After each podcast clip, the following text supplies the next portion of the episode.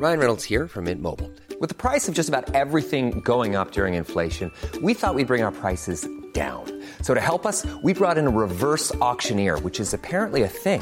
Mint Mobile unlimited premium wireless. Ready to get 30, 30, bit to get 30, bit to get 20, 20, 20, bit to get 20, 20, bit to get 15, 15, 15, 15 just 15 bucks a month. So, Give it a try at mintmobile.com slash switch.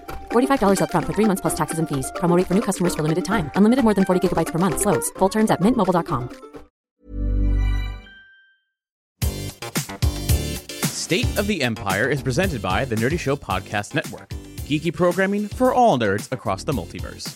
And is brought to you in part by Consequence of Sound, the web's foremost source of music and film news, reviews, and insights. All Nerdy Show programming is made possible by A Comic Shop, Orlando's number one comic shop and nerd destination, and with the generous support of listeners like you. To learn how you can support this and other fine geek programming, visit nerdyshow.com.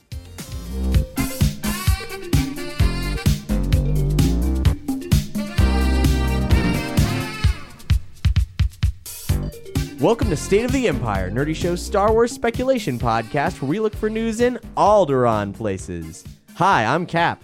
Hey, I'm Doug. I'm Colin. And I'm Matt. Yeah, we're happy to have Colin in the studio, a sometimes host on State of the Empire, here in person for a change. Yep, here I am in person, Not a hologram, That's as, right. as per usual. as per usual. Last time we had you on, uh, you and Matt were talking about the uh, the Clone Wars overall and a big broad spectrum Oh, yeah. analysis of that. yeah, and and and and the more we watch Rebels, the more it becomes apparent that that is required um, viewing material. Yeah, and uh, you think you think it, you think it's hit required? Required.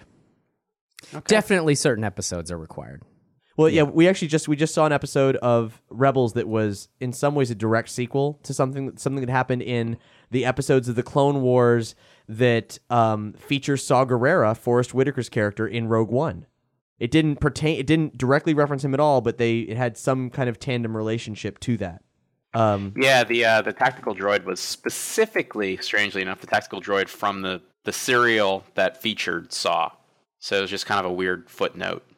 Yeah, it not not any kind of like teaser for Rogue One, really, just a weird thing. So we're gonna be talking about Rebels, uh, as well as all the crazy stuff happening with uh, with Rogue One. We got we got some weird Episode Eight stuff and uh, a ton of uh, State of the Empire style in depth analysis about um, the Ahsoka novel and some other stuff from the Star Wars canon that you may have missed out on. Plus, we got a heck of a Willow watch for you this time around, so stay tuned for that. So let's start the opening crawl on Rogue One. Oh, oh no, let's not, because there is no opening crawl on Rogue One at all.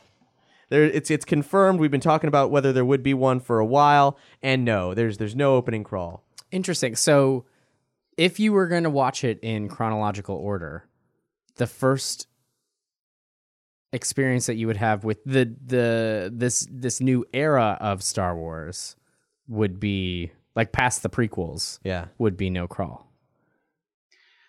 If you were I- skipping I- the I thi- if you were skipping the prequels, you would go Rogue One. Well, you if you're skipping the prequels, then you'd go Rebels.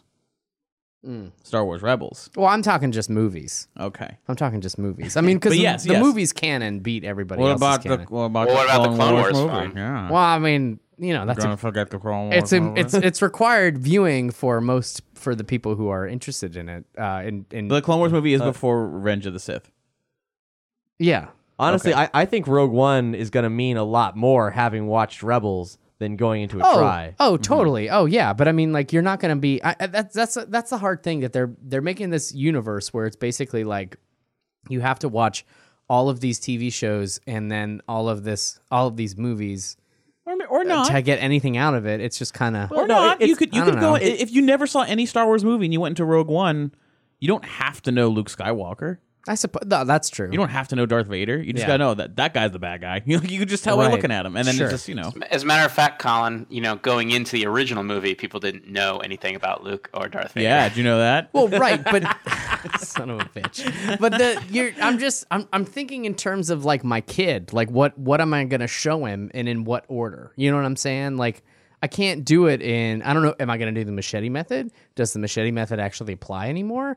And am I where gonna do- and where does Spaceballs and the holiday special fit into all that? I agree. I mean, I mean, I don't know. I think that those Uh, are. Thanksgiving and Christmas is where. Yeah. yeah, You're gonna show them original theatrical release order, like a good American. actually, that's going to be the uh, the the holiday special. Is going to be the first thing that he sees uh, for Star Wars. Is the is is is uh, Get it out of the way, so it's all all, all up from there. Oh yeah, I, I as far as my my take on on no crawl, I, I I think it's a good idea because you only have one chance here to decide whether or not you're going to lock in the other spin-off films Right. into a crawl. Yeah. If you have a crawl in this movie, you always have to have a crawl. And obviously the beginning is very important for setting up tone.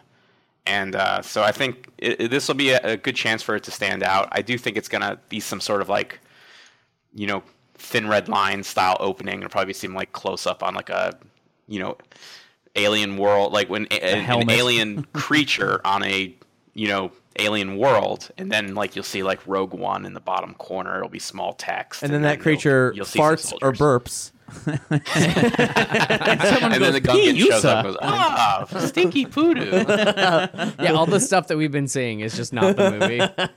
I want I want that. Well, it's the reshoots. Yeah, well, the, uh, they, they needed more Gungans. Yeah, we need Jar more Jar's humor. in it. More humor Oh, in this. Jesus Uh, Christ. I, I They're gonna redeem his character in this. Jar Jar's gonna get redeemed. I would in love Rogue to One. see like a grizzled, like you A know, Gungan? Gungan. I would love to see General Gungan. Yeah. yeah, yeah. I Well, no, I mean, Captain like- Well, Tarpals is dead.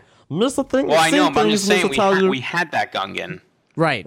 well, yeah, but I mean, I'm saying seeing Jar Jar go through that transition, like a grizzled, like he went through, he was a senator, War and then the poodoo. yeah, exactly, and then No, see, and now he's Saw a fighting. Now he's truly a fighting force. Saw Gerrera was is a is, is a fake thing, just like they did for uh, It's a false in- in- flag. for false flag, like like like Into Darkness when he's like his name is John whatever, but it's actually Khan.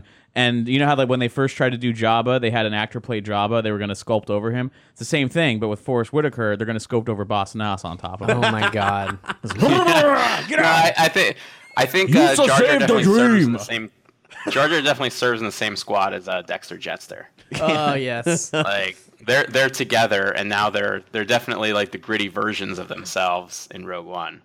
Well, uh, as far as again back to the opening titles, uh, you remember we talked about the um uh, they did a, uh Skyfall opening or was it Spectre? It was Spectre. They did, they took a, uh song for, that was rejected for the opening of Spectre. A Beautiful Radiohead song. Yeah, and they and they did an opening with Star Wars graphics and everything. I'm like, I want a real, you know, dark tone poem opening that really sets the mood instead of if you you know you it's probably gonna go straight into the action, which is you know it's all fine and cool, but it just be it's what an opportunity to really make your mark and set a precedent for future spin-offs. I love that idea, but I don't know about this movie. If we get like a real like like yeah, there's some espionage in this film, but it still feels very much like a war film. Mm-hmm. I think if we got like a real Star Wars espionage film, I would love to see them do some sort of James Bond style I, like I don't mean to make it like sexy like a Bond thing, but just have an opening Well, no, sequence I that's just not yeah, but I mean movie. that's sort of homage Yeah. to the style. yeah. We're either gonna get nothing or something, but not a crawl, which Mm-hmm. is exciting because it's different. We're going to talk more about Rogue One after the Blast Doors, which is, if you're new to the show, uh, that's where we save all the actual real spoilers for.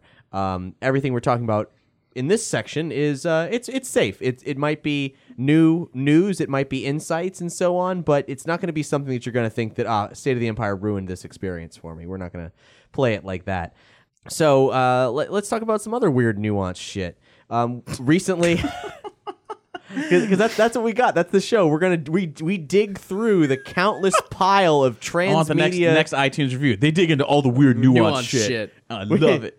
We we get If, all there- up in if that there's one Bantha series, if, if there's a series though that everybody really gets into the nuances, it's definitely Star Wars. Yeah, That's yeah. true. I Um, mean, the original trilogy has been picked apart to every single little thing. And we're here to be the the archaeologists picking apart the picking aparts. Like you know, because archaeologists they they dig through fossilized shit, and that's what we do here on State of the Empire. It's it's a Mm-hmm. respectable career move, and we're scholars. God damn it. Uh, so so Topps Cards has this thing called the Topps Card tra- uh, Trader. It's a di- you're laughing. You're- I love how you're like you're like we're Segue. scholars. God damn it! Now Topps cards.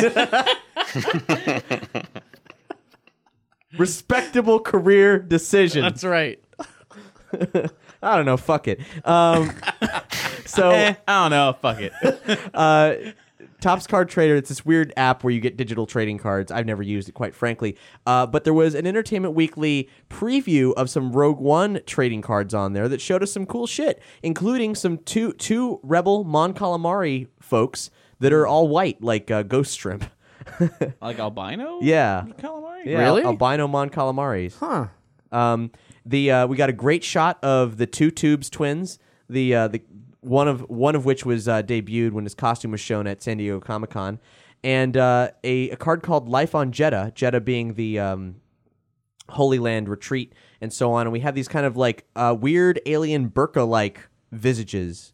Um, they're super neat looking. We also have a weird note on the droid C2B5, who confused us in our last episode because on uh, the very slim pickings Force Friday, Rogue Friday um, debut of all the merchandise, there was a black astromech droid that was getting the premium treatment in some cases, being shown around a lot. And we're like, the fuck is this random astromech? Well, we don't know, but if a tweet from Star Wars is to be believed, it just showed up in an episode of Rebels. Um, in the background of the episode where Wedge Antilles is uh, defects into the Rebel Alliance, there is uh this astromech unit there, and at Star Wars tweeted with an image of this droid says the uh, the Empire uses astromechs like C2B5 for various maintenance and security tasks on installations throughout the galaxy, and they said with frequent memory wipes, of course. Hmm. So So, so the toy in question was this like realistic, like Rogue One real toy looking, or was this like Rebels toy looking? Yeah, he has a he has a figure. He has a vinyl pop figure. Um, Oh, okay, that makes it more difficult. and there's a third spot I believe I saw him. I mean, he's definitely been around. Well, Su- Zu- that was Zuvio. yeah, well, I mean, I, I was Is actually, there a Zuvio pop vinyl? I don't think of it as a pop vinyl, but I mean, like he got. Then you he know, ain't don't he, don't matter. He ain't got pop vinyl. they got Vader in three different colors. They got Vader with a mask, without a mask. They got old Ben, young Ben. They got fucking Luke, don't old let, Luke. If, hey, if you list all the pops, are going to be here all night. yeah, old Han, young Han. No Zuvio. Well, the, here's the this thing. I mean, C2B5 could be. Ju- I don't. I mean, this. It seems like one of those things where they they tease a character that is ultimately just like incidental. Um, much like how we had the overexposure of Zuvio when they ultimately cut him from the film and showed great disrespect to one of what would have been one of the, the most triumphant characters in the Of- Star Wars oh, yeah, and- galaxy, totally. without question. Um, anyway, uh, so we don't know, but we, we, we, we don't we don't know. The C two B five could be character look out for, or could be absolute background garbage. C2B5 has a sideshow collectible. like, I mean, there, I don't think even Zuvio got that. no, treatment. no, he didn't. He did not. So I mean, if there's if there's if there at any point is a droid carrying the Death Star plans, it's gonna be this droid. And he and I'm let me say this: if he if he actually gets screen time, maybe we're gonna get a heroic death. Hmm. He's just saying people gonna die. I was just saying, He's just saying droid gonna blow up. he's gonna be scrap metal. Um, also, He's it- just, he's just there for like one second, and then like you know she, and, and I'm gonna, I'm gonna scream in the theater. No. C2B5, yes. and then, and then, he and then just literally as he's rolling to Wedge's X-wing, He the motivator the motivator blows, and he just screeches to a halt. Ah, C2's got a bad motivator. That's it. Like- Um, so in other uh, in another weird stuff that's been uh, tweeted, if you're looking forward to the James Luceno book Rogue One Catalyst, um, which comes out November fifteenth, uh, Pablo Hidalgo, keeper of well one of the many keepers of the Lucasfilm Story Group, retweeted from a, tw- uh, the, a, a tweet that a Del Rey Publishing employee made, saying that Catalyst should be read before and after Rogue One. Ah, the book's so nice you read it twice. or you or you read it and then stop reading it in Hmm. the middle at like a like a some kind of break and then pick it up again afterwards. I don't know. I don't I don't know what that means. Uh, or oh may- well, it's it, you know you're gonna you're gonna read it and then you're gonna see the movie and then you're gonna go back and read it again and you'll have the more insight into what that's they an- were actually talking about. Oh, I feel that there's two interpretations of this. Yeah. and that's one of them, and then Yeah. there's the other one. well, what's the other one? The other one is that maybe like readers should actively stop in the middle, beca- Oh. and then read it afterwards. Okay. which seems like a terrible way to do something, quite frankly. Yeah. But it's it's possible. Okay. Now, um, as far as uh, you know, deleted content like Zuvio goes, um, I, I feel we're we're kind Rest of in peace. we're moving away from what we can talk about with with uh, with Rogue One right now. Um, it's getting increasingly. It's all. It's been a secretive film throughout its entire cycle. It's getting increasingly more secretive. Um, we're getting new leaks. We're getting weird new footage. We're getting an inexplicable Gillette razor commercial, which we'll link to on this episode's page. so freaking weird um, too. like They showed a lot of stuff on that. I mean, like they did, but It's the most cinematic razor commercial ever committed to film, and it might either be one composed out of um, shots from the movie and starring um, a background actor who they then recast for the final, you know, Right, for the Gillette uh, reveal. uh, yeah, Yeah. Gillette, Gillette reveal of like, hey, I'm just a dude like you, just shaving my face. Um, because it's here's let me describe this for you, and you can you you should watch it. You should watch this because the, it is pe- the really people what at the Gillette are a few years at the marketing's a few years behind because I think someone saw the Dead Island trailer and was like, "That's what the kids like. We got to get kids into razor blades." so it it's. It's start them young. it it's it's the soldiers on Scarif, the tropical planet. Um, there there's about to be a conflict between stormtroopers and rebel troopers, and then all of a sudden it starts playing backwards, and you see the rebel troopers go like in the up in the drop ships, and then all the way back to Yavin, and blah blah blah, and then walking back. And then finally, hey, I'm a dude in the bathroom, just got to shave, just got to shave my face. I, I was really disappointed there wasn't a, a Jyn Erso one of her being like, oh, gotta gotta shave my legs, going on a mission. But that dude's so glad he shaved his face before going into battle. Yeah, he's, Oh, totally. Well, he- he, looks so good. He looks like a million bucks. looks I mean, fresh. he's one of those stormtroopers just gonna kiss him. They're like, "Shit, I can't kill you. You're too handsome." yeah, man, you ain't the dirty rebel scum. You're like some clean metrosexual looking rebel. Yeah, man. They're, well, they're trying to change their image. You know what I'm saying? Like, you know, rebel scum. Like, it, you, you know, you gotta you shave that off. You gotta shave the scum off, and then you gotta clean the the basin because the, the soap scum. So, so to have a look at this, you- you there's know. it. then The production, that is literal That is rebel rebel, scum. scum. the production values are through the roofs and the roof, and it may actually be like made from footage from the film. They may have actually taken this extra out of the movie and said, "Hey, we're gonna highlight you in this commercial." That could have actually happened. We don't know. Or they just were like, you know, they're on the different sets and we were like, they knew full in advance they wanted to film a battle scene like that, and they said, all right, we're gonna bring in one red camera and this one extra, and just have them run around. yeah, who knows? But I, I can't even imagine coordinating something like this. I don't. It seems pretty. I mean, if this isn't a part of the movie, it seems pretty significant. It's- I mean, they they really they- use they- the sets. they- like When's they this guy put a gonna lot get of his money pop into this. vinyl? Holds a little razor. oh man, He that- is the astromech. he well, he gets shot by the stormtroopers, and then You he's know put that, that inside those were the astromech. communicators in Phantom Menace. They He's the were, one- uh, lady shavers. Yep. Yeah, he's the one who wipes the droid memories. That's his job when they're not in the fight. When they're back at base, he, he's That's the right. mem- droid memory wiper. Yep. uh, so It looks very similar to a Gillette razor, the wiper. Also coming out November 15th is the Force Awakens Collector's Edition, uh, which features a lot of new deleted scenes, possibly even the deleted content with Zuvio. Very possible. That we'll we'll link to where you can get a preview of one of these scenes online. It features it's Unkar Plutt's long discussed confrontation with Rey in Maz Kanata's castle. He tracked her down to there. And uh, boy, it's garbage, and I'm so glad they cut it from the movie. It's a hot turd. If you thought if you thought that the member berries of Force Awakens had gone too far, um, you had man, you ain't seen nothing because this is the tributary of Maz Kanata's castle to the Mos Eisley Cantina. Um, it just keeps going because you. How about how about a scene where a guy gets his arm taken off? Oh no. Yeah, Oh no. yeah, it's by, shameful. by, by no less by the Wookiee. yeah, I I mean, like an Unkar following her all the way unbelievable. just for the Millennium Falcon, this piece of shit ship that was sitting in his Hey, junkyard. hey, hey, hey! That thing made the Kessel run in less than twelve parsecs. Yeah, like 30 years ago, and it sat in the desert ever since collecting rust. If it was so precious to him, why didn't he ever use it for anything? You know? Like, I don't know. I don't buy it. I don't buy that he would follow her just because. Unless he wants the droid, but then again, it's like, No, it, it's terrible. It was a terrible idea, and uh, thank God it got cut. it's, It still it still appears in the Force Awakens novelization, so I don't know about uh, canonicity. I mean, maybe it happened. I guess. ultimately it's a negligible event, but thank God it's not in the film. God, I mean, well, I mean, actually, you know what? I wish it was in the film because then all of the the the problematic elements of Rogue One would have been further highlighted. Of oh dear, this is kind of a retread. You mean uh, uh, Oh, sorry, Awakens. Force Awakens. Yeah. Yes. Um, I'm staring at the word Rogue One presently. um, but let's move on to Han Solo, which has uh, some of the really some of the biggest news in between episodes here.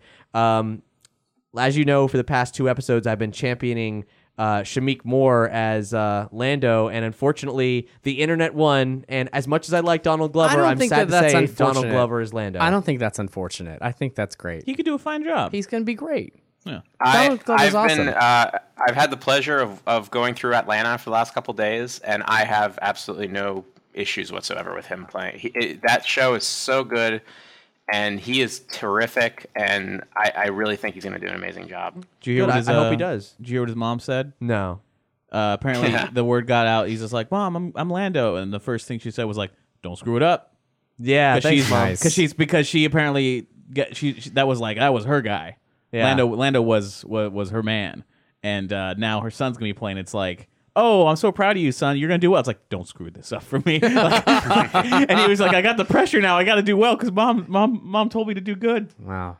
Do you think they're going to have a uh, Childish Gambino track at the end of Rogue One? Well, I don't know because That's, that's how it's going to open. oh my god yes and they could use uh, at the end of it it'll be like one of those movie uh, those movie tie-in songs that had that takes like clips from the song uh, clips from the movie into Yeah. the song oh my god guys this is and gonna they be- just they just regurgitate the plot of the movie that you just saw. yes in in rogue one that's the trailer music You know, actually, this is i mean the, the credits music Um, the my my favorite podcast that, that we don't that's not one we make. Um, Beyond Yacht Rock. They've they invent musical genres, or they they you know they look at all the. The, the music material out there and find new genres that already you know are previously existing.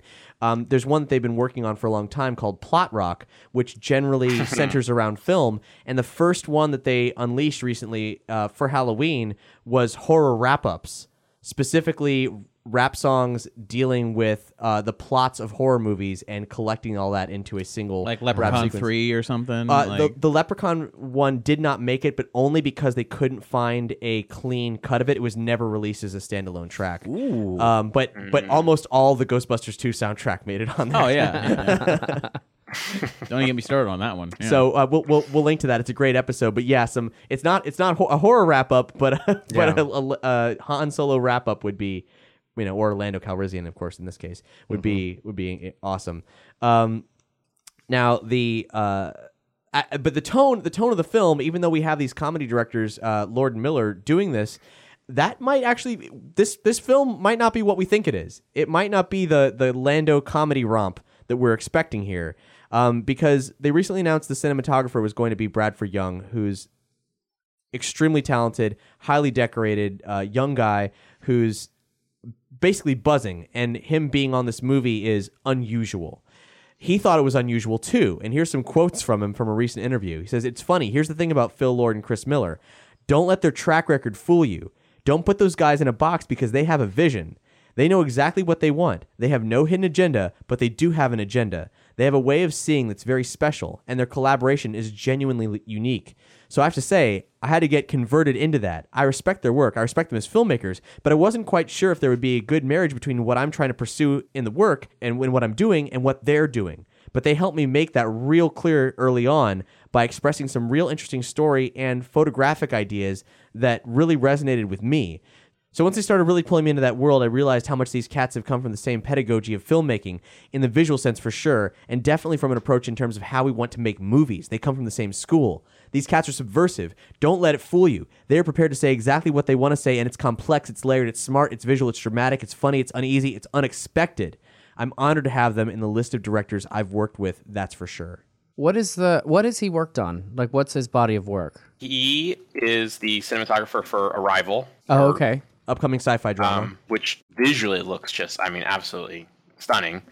Um, Selma, A Most Violent Year. I mean, he's extremely talented. It is on like the current list of like the it cinematographers. but he's very much a dramatic cinematographer like Exactly. Oh yeah, I, I don't think he's done comedy thus far in his like feature length repertoire. Which is why this And- quote suggests that we're gonna see something really did unusual. He, did he? Did he? Was did he, Was it him or was it someone else uh, attached to the project that said that there's a movie that they're going for? There's a tone that they're going for that's similar to another movie that they've been like that's been like their guide. And if I were to tell you what that movie was, it would give everything away. So I can't tell you what the movie was, but but they, they have several movies in mind, one more than the other. I And- don't know that quote. it That's cool. this, yeah. It um, and that got my mind racing as to like, well, what are the movies that they're probably referencing, and what is the one movie that they're like super aiming for? And I started to think of, uh, you know, movies were similar in tone, like two people teaming up. Maybe they're you know on the other side of the law,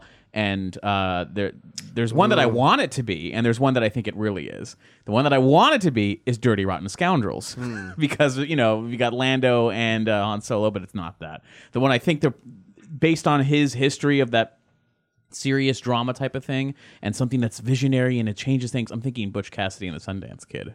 Yeah, that's a, that's what I was thinking. But there's a lot of comedy in Butch Cassidy and the Sundance Kid too. Well, I'm sure I'm sure there's gonna be it's comedy very dramatic, but Yeah. it's just like there's a lot of I, I'm, I'm, I'm, I'm certain there's going to be laughs in this because it's yeah. uh, Oh you yeah, know, well Han, it's Lando Han and Han Solo. yeah. Yeah. you can't not so have and it. you know them palling around the galaxy and stuff, and uh, supposedly how he may or may not lose the Falcon to him in the first place. I don't know, Right. but but either way, Yeah, a Hollywood Reporter journalist, uh, Borys Kit, revealed on Twitter that a couple sources have told him that the Han, that this film will reveal how Han won the Millennium Falcon from Lando. Interesting. Maybe it's just a movie that's just that. He's just it's just playing. it's just the card game. yeah. It's just Sabacc. Mm-hmm. Yeah. Well, it'll be like almost got him the Batman the animated series episode. They're just gonna be playing cards and telling stories. Yeah, I'll that's just it. I'll say it'll be like Casino Royale, but without any car chases or action scenes. Just like, Uh, so the uh, the female lead, who we s- we and many other people speculate could actually be the the character from the comic book who says she's Han Solo's wife, Sana Starros. Uh, she's being cast presently, and it is down to, as far as we know, three three actors here. Uh, Tessa Thompson, who was in Selma and Creed, Naomi Scott from Power Rangers, and Zoe Kravitz. They've all done screen tests. Um, and then one final Han Solo note. In issue four of the Han Solo comic, which is great, by the way, it's fantastic. When it gets collected, you should you should pre-order it now and and look forward to it being delivered to you in the mail via our Amazon links. Go to nerdyshow.com slash Amazon or or li- follow the links on this episode's page to pre-order a shit ton of awesome Star Wars stuff. They in this issue, issue four, they have a hover tank from Rogue One, and Matt pointed out that uh, Han Solo sure does a little bit look a little bit like Alden Ehrenreich on uh, some of these uh, some of these panels. Yeah, we're, we're gonna start to see that transition pretty soon. If not, like I mean, I think they're definitely getting there, but I think it's gonna become full fledged pretty soon.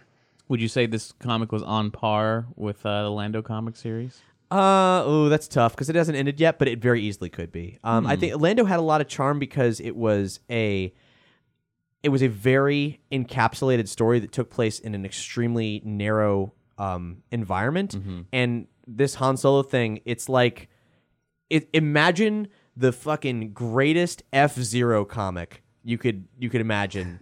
And it's like- it's like all about like the racers going out and like like doing stuff when they're in between legs of the race or whatever. It's like that.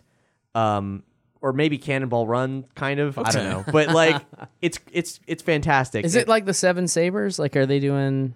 Is it what's? it, the plot is that uh, uh, Hans, there, Leia needs Han to pick up some informants because they're about to get found out, and in order to, Where is this in the timeline? uh, this is in between uh, New Hope and Empire. okay. And, oh, okay. Um, and in order to mask their extraction, she foot the bill for Han Solo to race in the race he's been dreaming about his entire life. Um, the it's called like the Dragon Void Run, and it's like it's the race to end all races. And so not only is he trying to do his mission in it, but he's also like, I'm gonna fucking finish this race. I'm gonna do it. And it and it's about him and the other people racing it and their weird like drama and interaction and so on. And the So Imperials he's doing the on mission tail. and the race at the same time. yeah, Damn. it's good. It's real good. You know, I hope I take back what I said about uh, Butch Cassidy and Sundance. I think their number one movie reference will be Cannonball Run.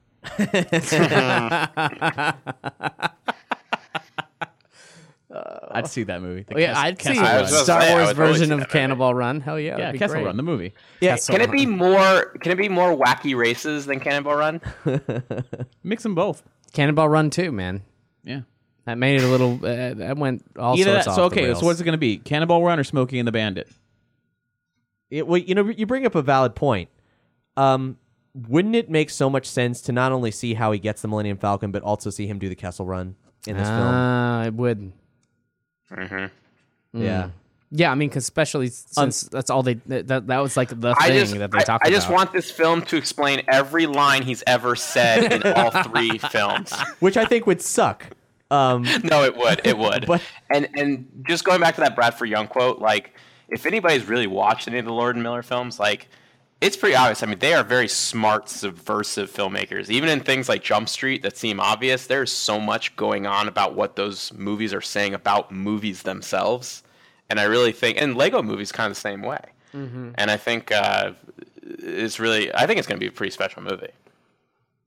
I'm more excited about that than I am episode eight. Just need more, more, just ruin more classic lines from the original trilogy. Like at the end, Han is talking to Sana Solo before she's Solo, and he's just like, "Hey, you know, why don't you stick around? We could use someone like you." And she goes, well, "What good's a reward if you ain't around to use it?" Bye, and leaves. and he's like, I have to "Remember that line." I'm I hope that he next does the. Kessel Run in 14 parsecs, And then lies and it about turns it. out he's lying. that would be fucking great. Oh. oh, okay. So, um, episode eight, we had we had so much news about it months ago, and it's dried up. It's Yeah. dried right up. Well, They're they go- stopped filming. I mean, well, they finished filming rather. Yeah, or like, and anything they they are doing is behind closed doors. But we're getting some weird stuff coming from some weird places. First of all, I'll mention as a little Willow Watch teaser, Warwick Davis is in it, but he was also in um, he was also in episode seven as a background character in Maz Kanata's castle. So uh, don't get too excited like I did, thinking that they were going to show Wicket's death on screen. Uh, It's like or just canonize it like they're going to uh, Willow's actual planet, canonize the entirety of Willow as part of the Star Wars Yes. universe. there you go. yeah, make it happen, make it so. Um, In my so, mind, it already is.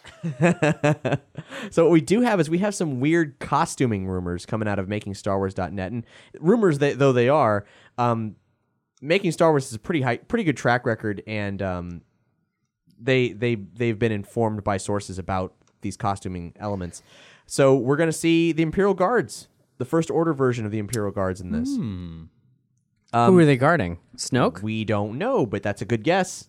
Um, they have a strange visor on them with under armor and cuffed sleeves and armor under the robes. Um, we're also going to see the new, a new version of the Imperial Gunners, and uh, there's a particular stormtrooper in the film who has the nickname the Executioner, and this is not a necessarily a kind of stormtrooper, but a particular individual stormtrooper with his own thing going on. Um, like Captain Phasma kind of thing. Uh, not that severe, but like maybe this is the kind of maybe if he actually has say an executioner role or something. This is like this a special ops kind of dude. There's not many of them. You're not going to see a, a troop of them in any one place. Is he the one that's played by um, uh, the Mad Max guy? Um, Tom Hardy. yeah.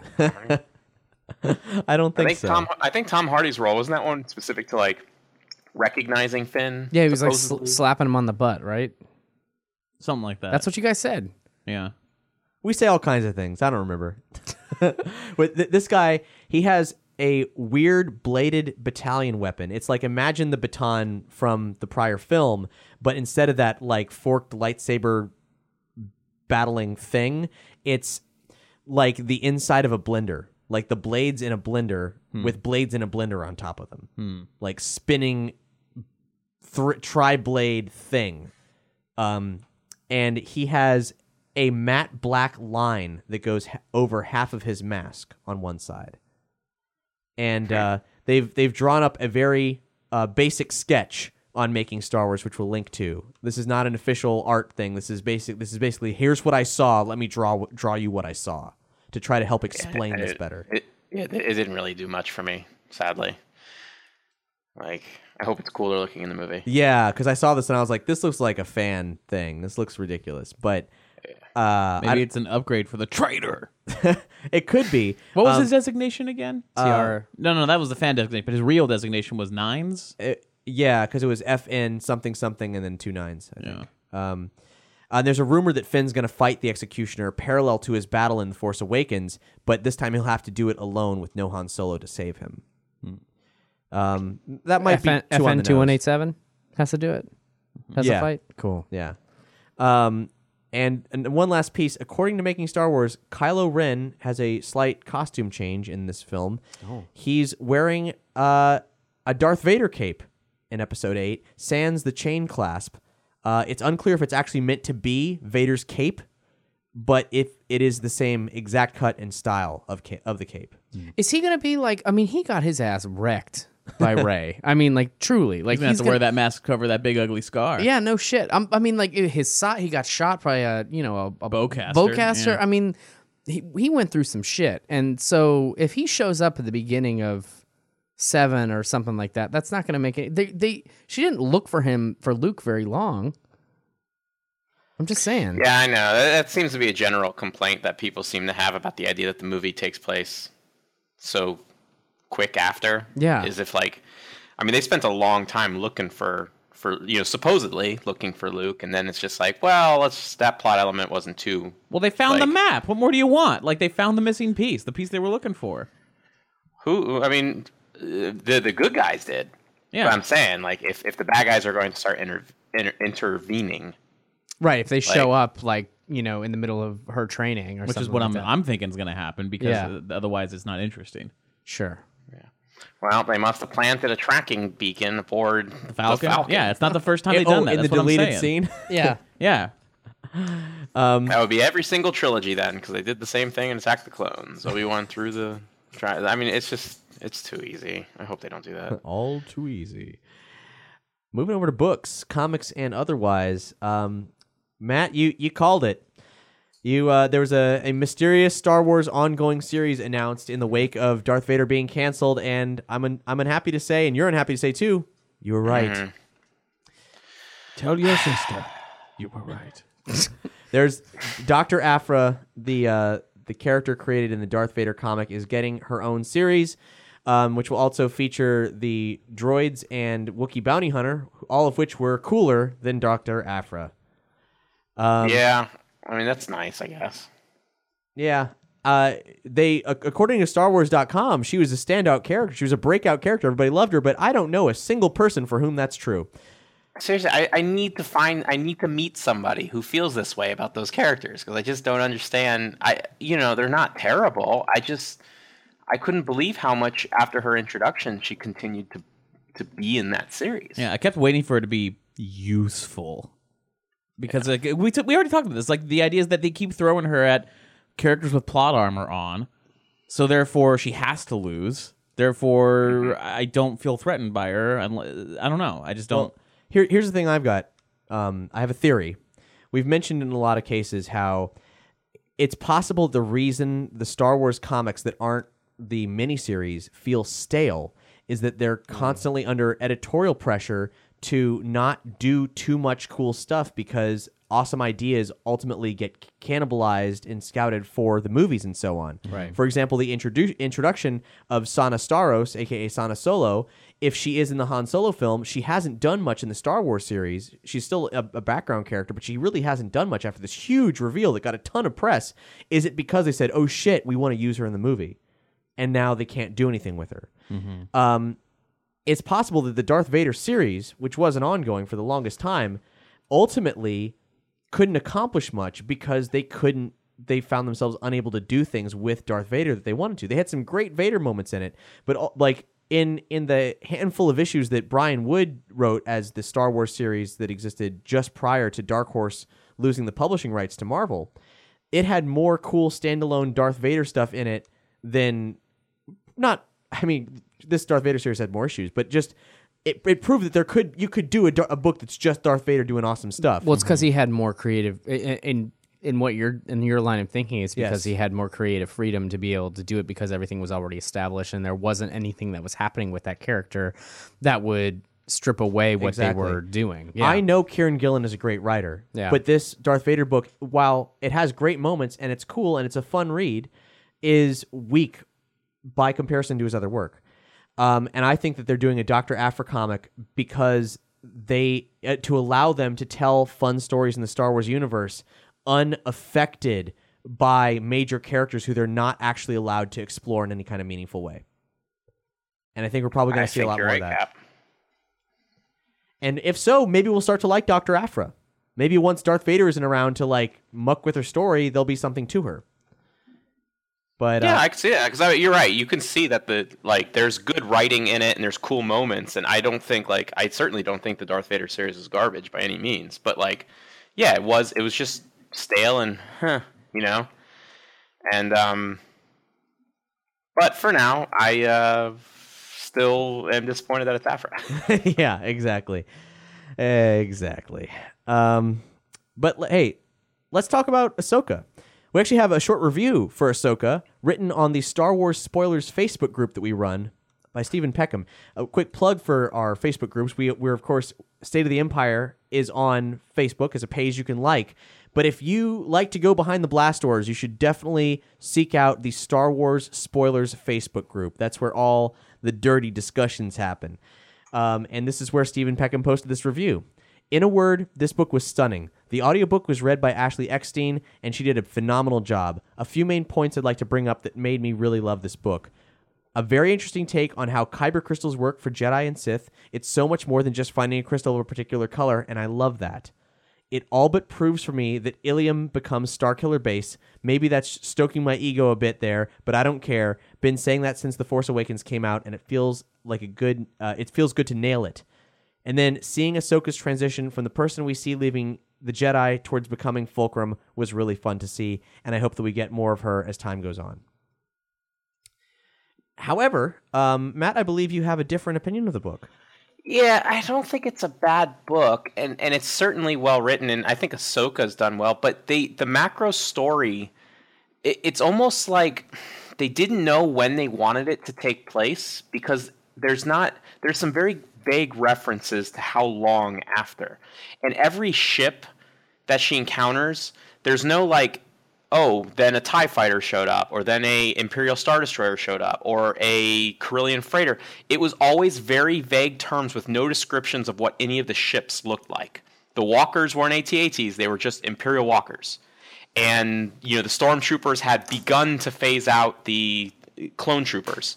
And, like, they weren't too certain how long. And apparently now, as it turns out, it only took place according to, you know, the, the sort of timeline for for the canon is that it it's a year after Revenge of the Sith, but yet there's full fledged Inquisitors.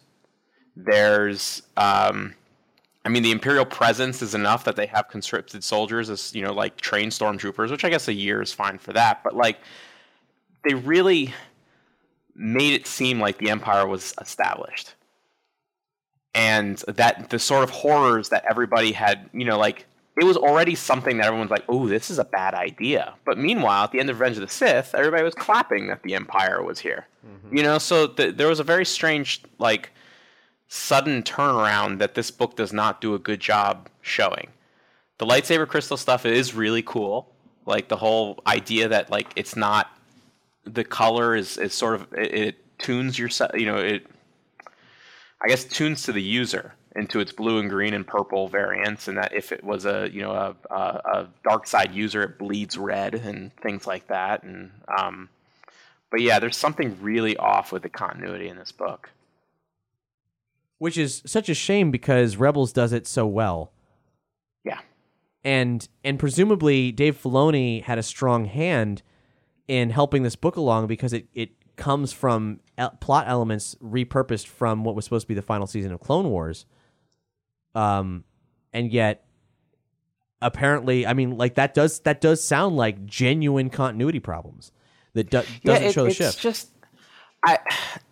So now they're leading me to believe Rebels takes place five years before New Hope, and this takes place a year after Revenge of the Sith, and there's like 18 years in between episodes three and four. So now you're telling me that like Ahsoka was has been doing her thing now with Bail Organa for what 12 years before meeting the uh, uh, the cast of Rebels. So like I mean she's been like a thorn and like basically the rebellion apparently doesn't really have a formal structure for 12 years and then suddenly is now ramping up to what we see in in Rogue One. Like it's it's just I, I don't know. There's something very off about it to me. Uh, also, it does something interesting in that it, it drops in on Obi Wan near the end for an interlude chapter. Yeah, there's some strange. I mean, it- taking you know just kind of like the the aftermath books. There's some very random like uh, interludes that don't end up playing into the larger plot, but are just kind of giving you an idea of what's going else going on elsewhere in the galaxy, or in Ahsoka's case, flashbacks to what happened during and just after Order 66. And there is one that is just Obi Wan communing and reflecting on. Uh, on his duties on Tatooine and basically communing with Qui Gon. So it's nice to see that going on. I hope it's a hint of what's to come. Yeah, But- uh, and I guess we'll get into that Would would behind it be, the blast doors. Would it be okay? It would it be okay in your mind if it wasn't a year after Revenge of the Sith? Because like, where did you get that information that it was a year after the Revenge of the Sith? Is it in the book specifically? Um, there's some vague vague mentions of it being about a year, but that information has just come from online sources. I mean, official sources, but you know, it's gotcha. But it hmm. could it could potentially they so could be it- like if if they change their tune, Yeah. they could easily make this happen at a more acceptable Like time five period years later or and something. fix it. I, I- I believe so. Yeah, I- nothing nothing in that book screamed to me a, a definitive time period. I don't know. They, they just the Empire in that.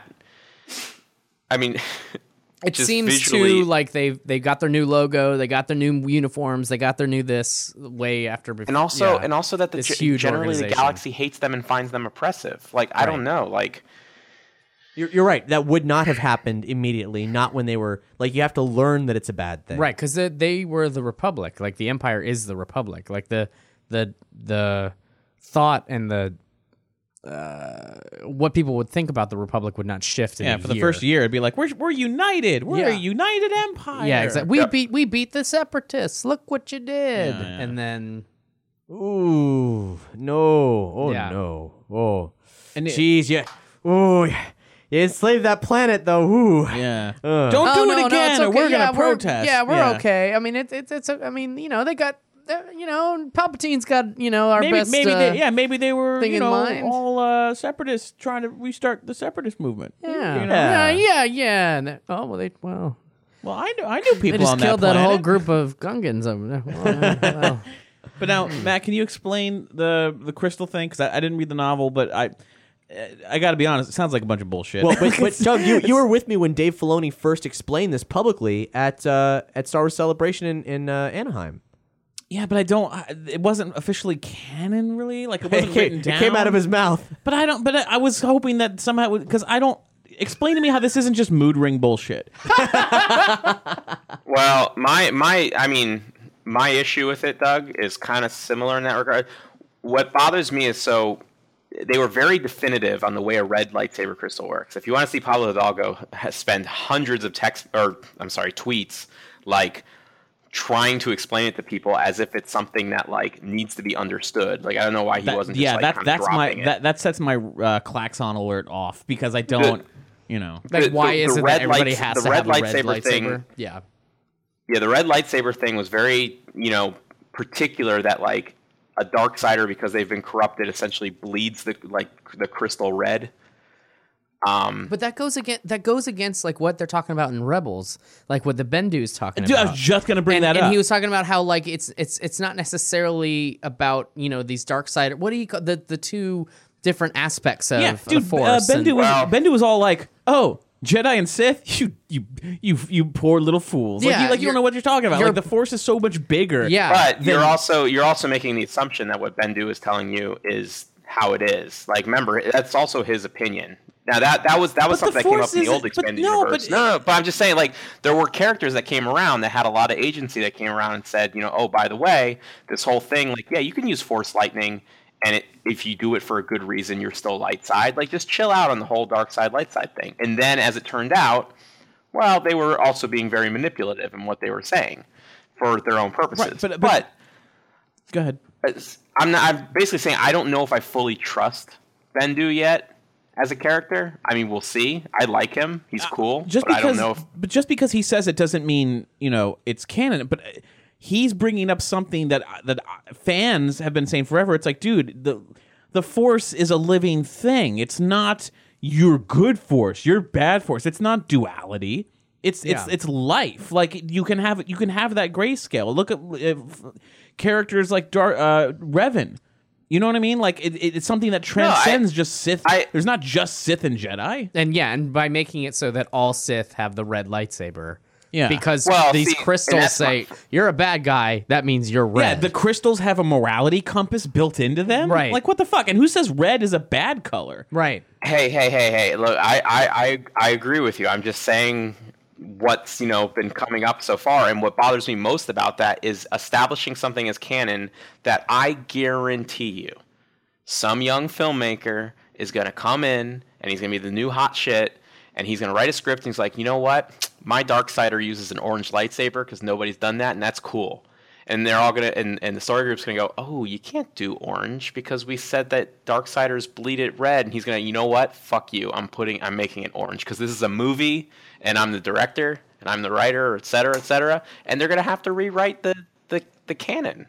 Yeah. But that's that goes against everything they were saying with this new story group. We're like, from here on out, we're gonna keep everything in line. And it's like, dude, already I'm seeing. Pl-. So anyway, I, we got off topic, but please, so just briefly, can you summarize what the colors mean now in this uh, color wheel? and, of- and this of, all uh, does this all does tie into and why if the Death Star is powered by kyber crystals, why is the laser green? Yeah, the, and the, the this, Wow. the- can you explain this equivalent of a, of a BuzzFeed quiz on your Facebook wall of what saber you should have?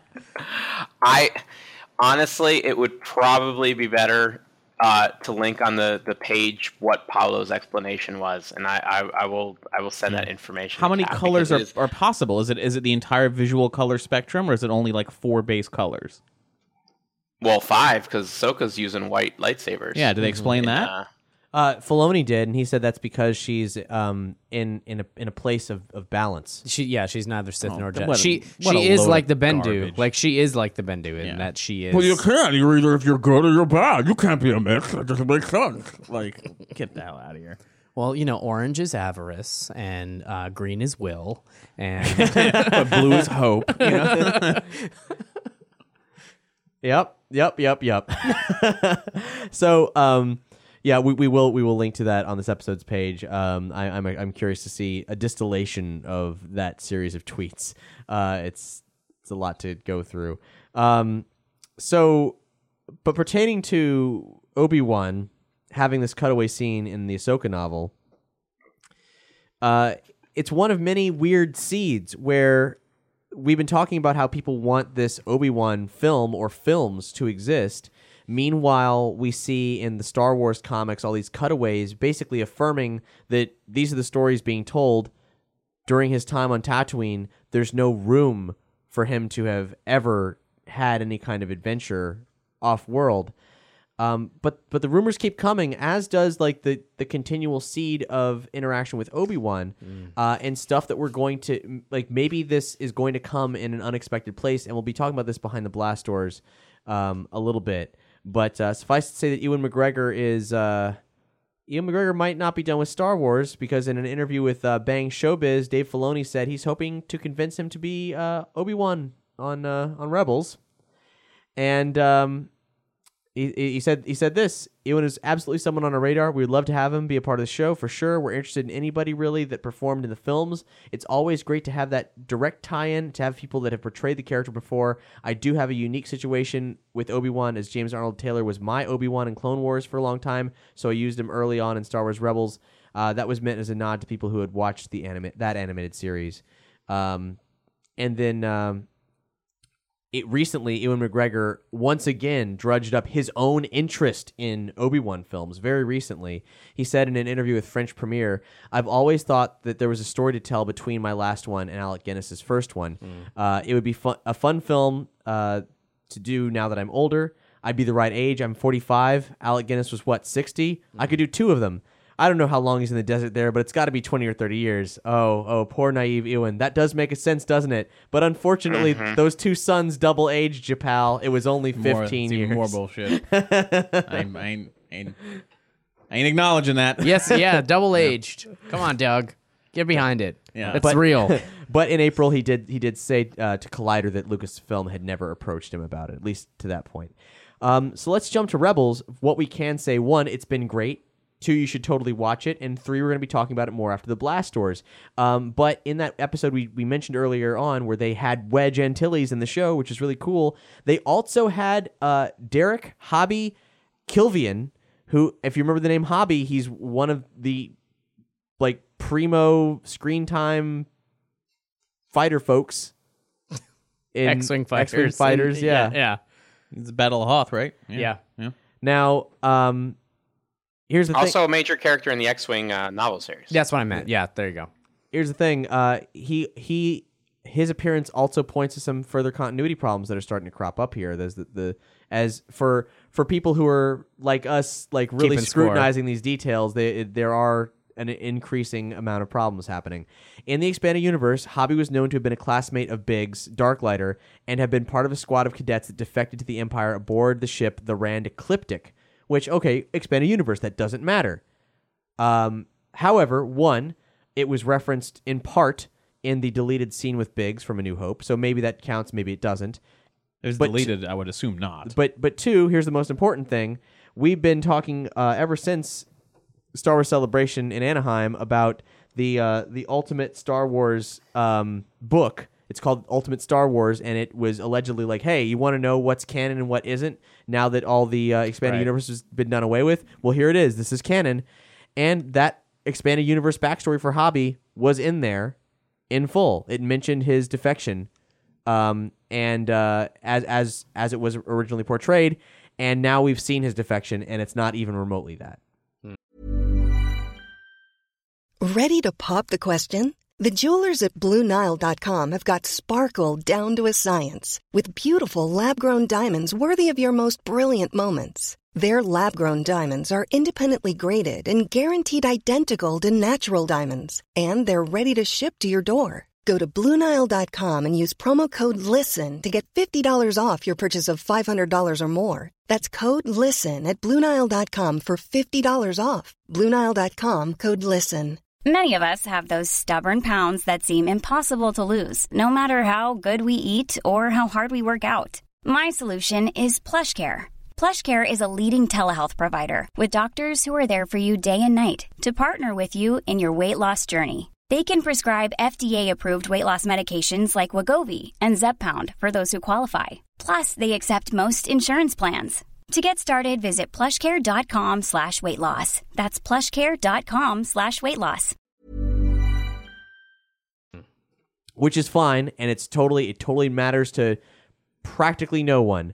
Um, but it is it is a sign It that, matters to that like me. when when they say something is canon, it is canon until proven otherwise. Because it's canon from a certain point of view. right, the ultimate Star Wars was canon until it was counter- counteracted. It as a tertiary reference material, Right. is no longer foolproof. Right. And I, I think I think the thing with Rebels is uh it's a I think it's a great show. They're killing it with Thrawn. He's amazing. Um, but what I'm having taking a little bit of issue with is that man, they're sneaking into places and putting on costumes a lot. A lot of hallways. Yeah, man, it's just yeah. like God. Can we just do something else? Like, all right, Sabine, it's your turn to put on the costume I- you and know, get on in there. I feel All ya. right, Ezra, it's time to put on the costume and get on in break there. him out of a jail cell. Yeah, I mean, Yeah. like you know, oh, you get you get to be a scout trooper this time, Ezra. Yay! Oh, you get to be a fighter, Tie fighter pilot I'm, this I'm, time. I'm with you on this, but I, I give him I only give him benefit of the doubt because I'm assuming this is a budgetary restraint. Like Man, they really- got you know. more money. I mean, that, that show is so fucking popular. Yeah, There's but they no have to way. crank them out. They have to crank them out real fast. Sure. and they have limited models they could probably use. It's Like we can't make. All right, well, do we use hallway A, B, or C? You know, Mm-hmm. it's like, oh, we, I'd like to design a new one and have something. No, we can't afford that. This has to take time. We have to go through a concept process and get it approved.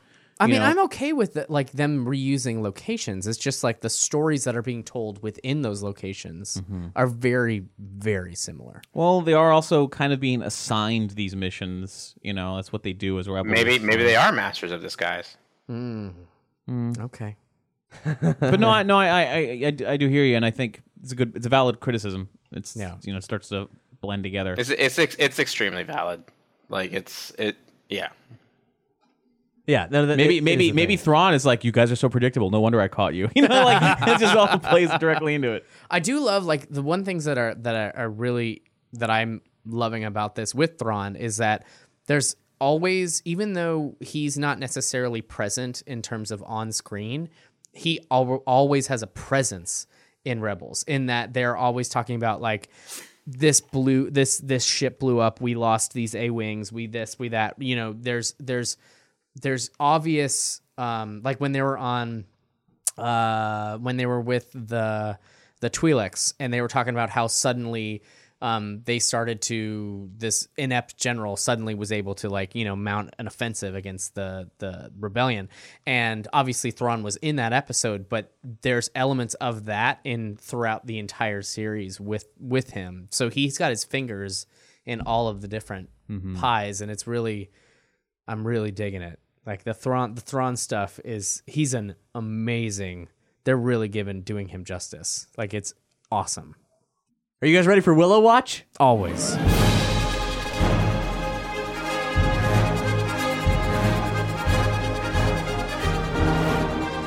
Willow.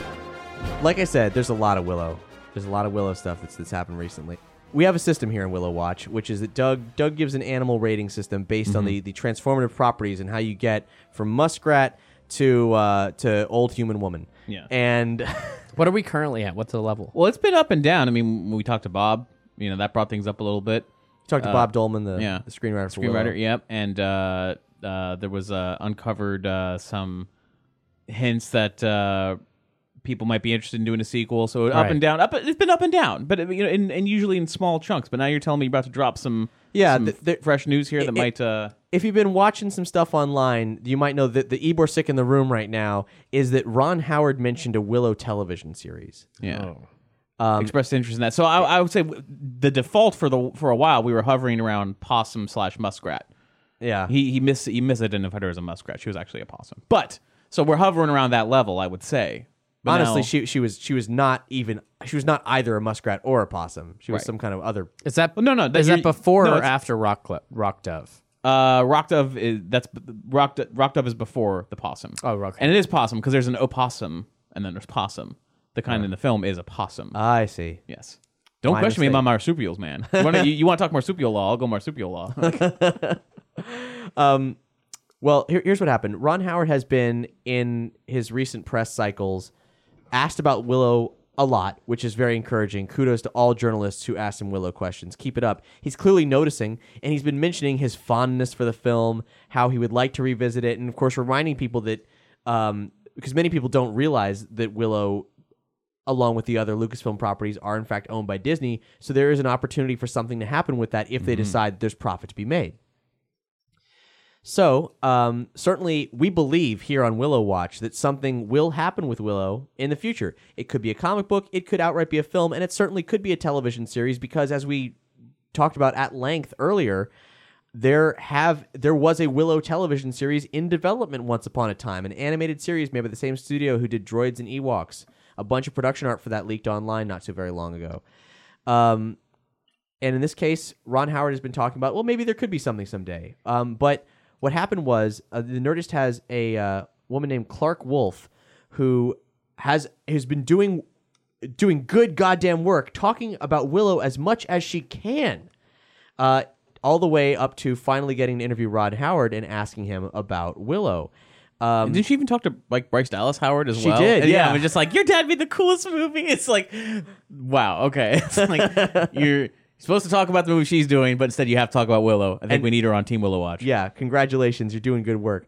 Um, so um, Ron Howard said in this interview with her, which we'll link to, I'll, I'll, I'm always rooting for it to become a TV TV series or something. I know I'd like to watch a Willow television show. Now, what's interesting about that is one, he's never mentioned a TV series before, but he said I'm always rooting for it to become something like a TV series. And this was in relation to mentioning how great Warwick Davis is, who of course has gotten kind of a uh, his most recent part of his career has been as a television actor. And certainly, you could like with Game of Thrones being popular as all get out, you could do a will you know a fantasy television series that's not an absurd premise anymore. Granted, there's a lot less um, sex in Willow, but hey, you could sex it up. Why not? Oh, God, some like Nelwyn. and brownies. Oh God. Well, the brownies Full, would that would full that's frontal what- on the brownies. Oh man. well, yeah. No, the brownies would just be nude, just Yeah, all the time. yeah. Oh, always. No, the fairies are already nude. yeah. That's true. Yeah. That was that was That scene with Val Kilmer with with Madmartigan, and like that would have gone way further. Yeah, um, yeah. in that in that house before the husband showed up. Like Yeah. that would have gone way further Yeah. if it was an HBO series, What a breed. and then they would have. so um, While That- revealing plot details. The- That's right. That all characters should know anyway. the Yep, act of, position, The act of Ron Howard mentioning that was pretty significant because I feel I feel that that was him testing the waters, Mm-hmm. actively testing the waters to see what the reaction would be if he proposed something a little bit more intense than, oh yeah, I'd like to do. I could see doing follow up someday. That would be cool. But there's another piece of information floating around, one that's been shared with us uh, many times by a number of different people who are, you know, fans of Willow Watch, and that is there's there's an article on a website called Comic Books Galaxy, which has which is called three main characters and actors rumored to return in Willow 2. Quote, it's a sequel, end quote, Ron Howard, as though he said it, exclamation mark. And they mentioned his AMA, which we talked about, that happened around the time of his uh, Moby Dick film. Um, and they said this in his recent interview with the Hollywood Reporter and Latino Reviews. Ron updated that he is working on a script, plus he is planning to bring back the original actors for the sequel. It was emphasized that it's going to be Willow 2 and not some reboot or remake. This is a continuation of the original movie. Here are the names of the actors and characters who are rumored to make a comeback the, for the sequel. Where they then proceeded to simply list uh, Val Kilmer's Madmartigan, Warwick Davis as Willow, and Joanne Whalley as Sorsha. They just that uh, Yeah. click click through three pages, make sure you get all the clicks. I definitely 100% a clickbait article. They did not link to any such interviews, whatever, and whatsoever for Hollywood Reporter or Latino Review with Ron Howard saying that he was working on a script, etc., etc. And I couldn't find them when I searched for them. This could be a 100% bullshit article. Oh, they just took them down, man. Um, They didn't want to leak. if, if you know that these that these interviews actually exist, please link them to us. Um, but I can't find any proof of it.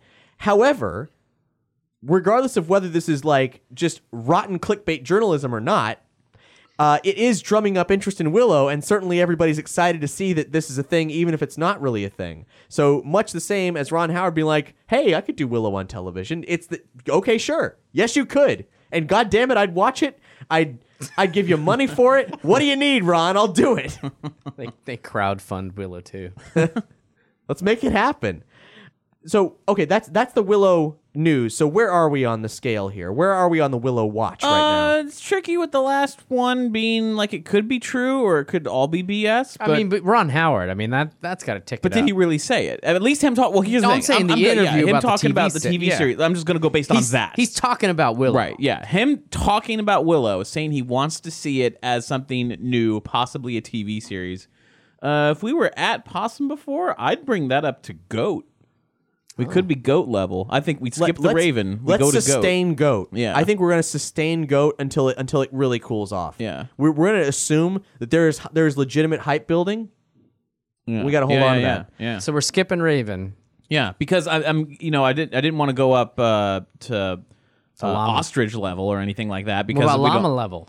I don't think there was a llama. I think it went because it was a half between. It was between the goat and ostrich, so it looked like a llama because it had a long neck at Oh, right, first. yeah. Uh, so, but uh, before you get to ostrich, I would say I'd say goat level. Maybe we're gonna be tr- halfway, maybe half llama to, to ostrich. if that article about him saying a sequel film was true, but since it's That- not that- true, that- we're not he's sure. writing a script, which is crazy because Bob Dolman doesn't know anything about that. I asked him about that. Yeah.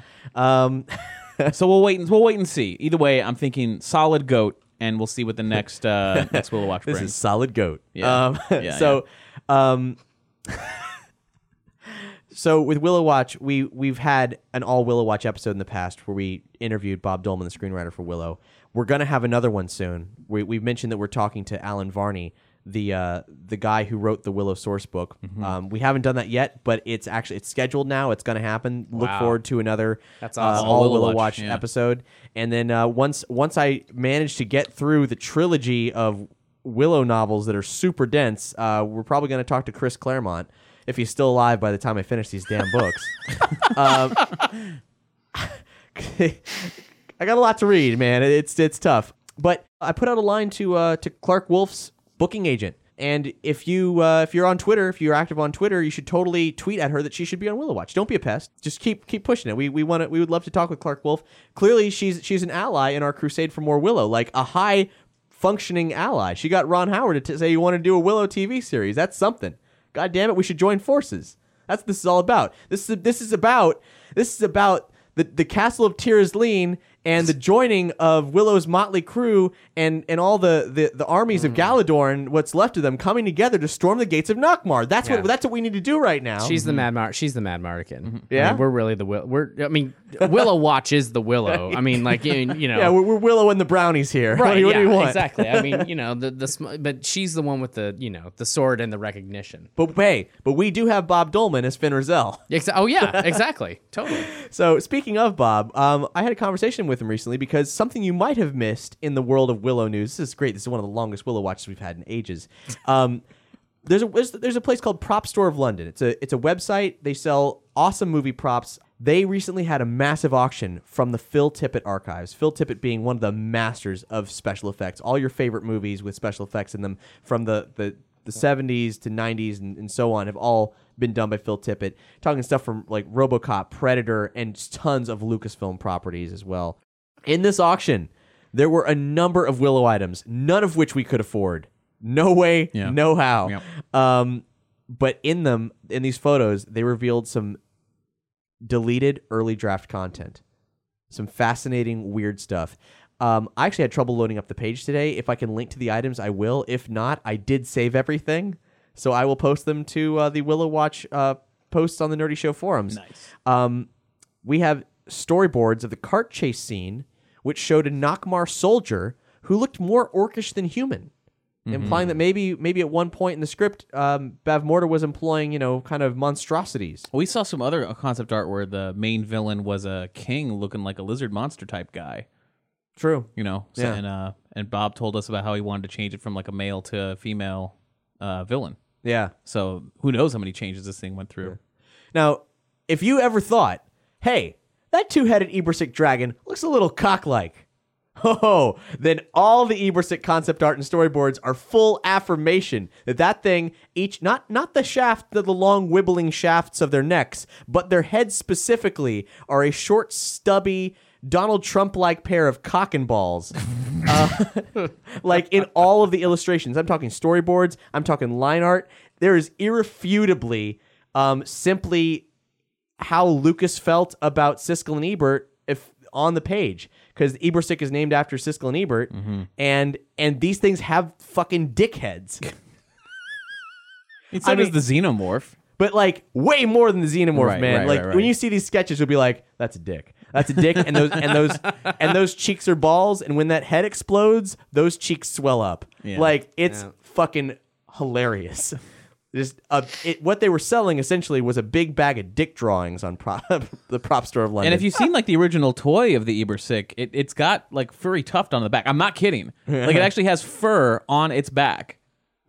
it's interesting. Like just look look it up. Uh, you, you're looking at me like I'm make, I'm not making it up. I know, Look it, it up. was- so it's if you ha- hung it upside down, it would be the pubes. Yeah. If you hung it face down, yeah, yeah, yeah. Yeah, there you it's go. weird. It's a weird out. thing.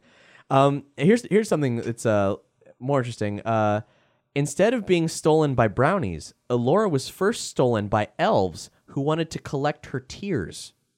Ooh. Yes, cry baby. there's there's there's a photo of what looks like it's it's like um a binder that's a bunch of script elements, but it's like a page that's an outline, and it was a diagonal photo. So I've only seen half of this outline page, but I managed to make out a full paragraph which reads: "The brownies and Willow and the baby are chased by the elves. They come to a chasm which is traversed by a natural bridge in the form of a fallen hollow tree. The elves refuse to continue to pick up the chase on the tree. The reason becomes clear when trolls appear at both ends. Our band does escape, however." The brownies take Willow and the baby into the forest of the fairies. Uh, they also there's you can see a few storyboards from this sequence involving an elven village as well, where the brownies ride a stork, not an eagle, because they steal the baby with a stork. Ha ha ha. Um, and there were also blueprints for the Nelwyn mines, which is fascinating because the Nelwyn mines were were mentioned in the Willow source book and the novelization. yeah. and apparently got all the way to the point that they were thinking about building some props, but to my knowledge, it never happened. So I did ask Bob Dolman about it. He said, Once, the Nelwyn village was populated by farmers and miners, and there's an allusion to this when Burglekutt makes fun of Willow for being a farmer. But this wasn't a conflict we had room for and wasn't necessary. And I actually hadn't read the text on the images by the time I talked with him, so I wasn't able to ask him about the tears. I will ask him about the tears, of course. Of course, I'll ask him about the tears. Uh, why were the elves collecting babies' tears? But I don't think he remembered the elves at all because I asked him about it, and he and he just mentioned how like maybe that was what we called the brown. Because I saw the name elves at one point. I was like, was there anything about elves? And he was like, no. Well, I think maybe we called brownies elves at one point. I never liked the name brownies. I forget how I got talked into it. They may have been elves for a draft now that I think about it. But clearly there, were, there was actually something else going on. There was some other conflict happening. Thus ends Willow Watch.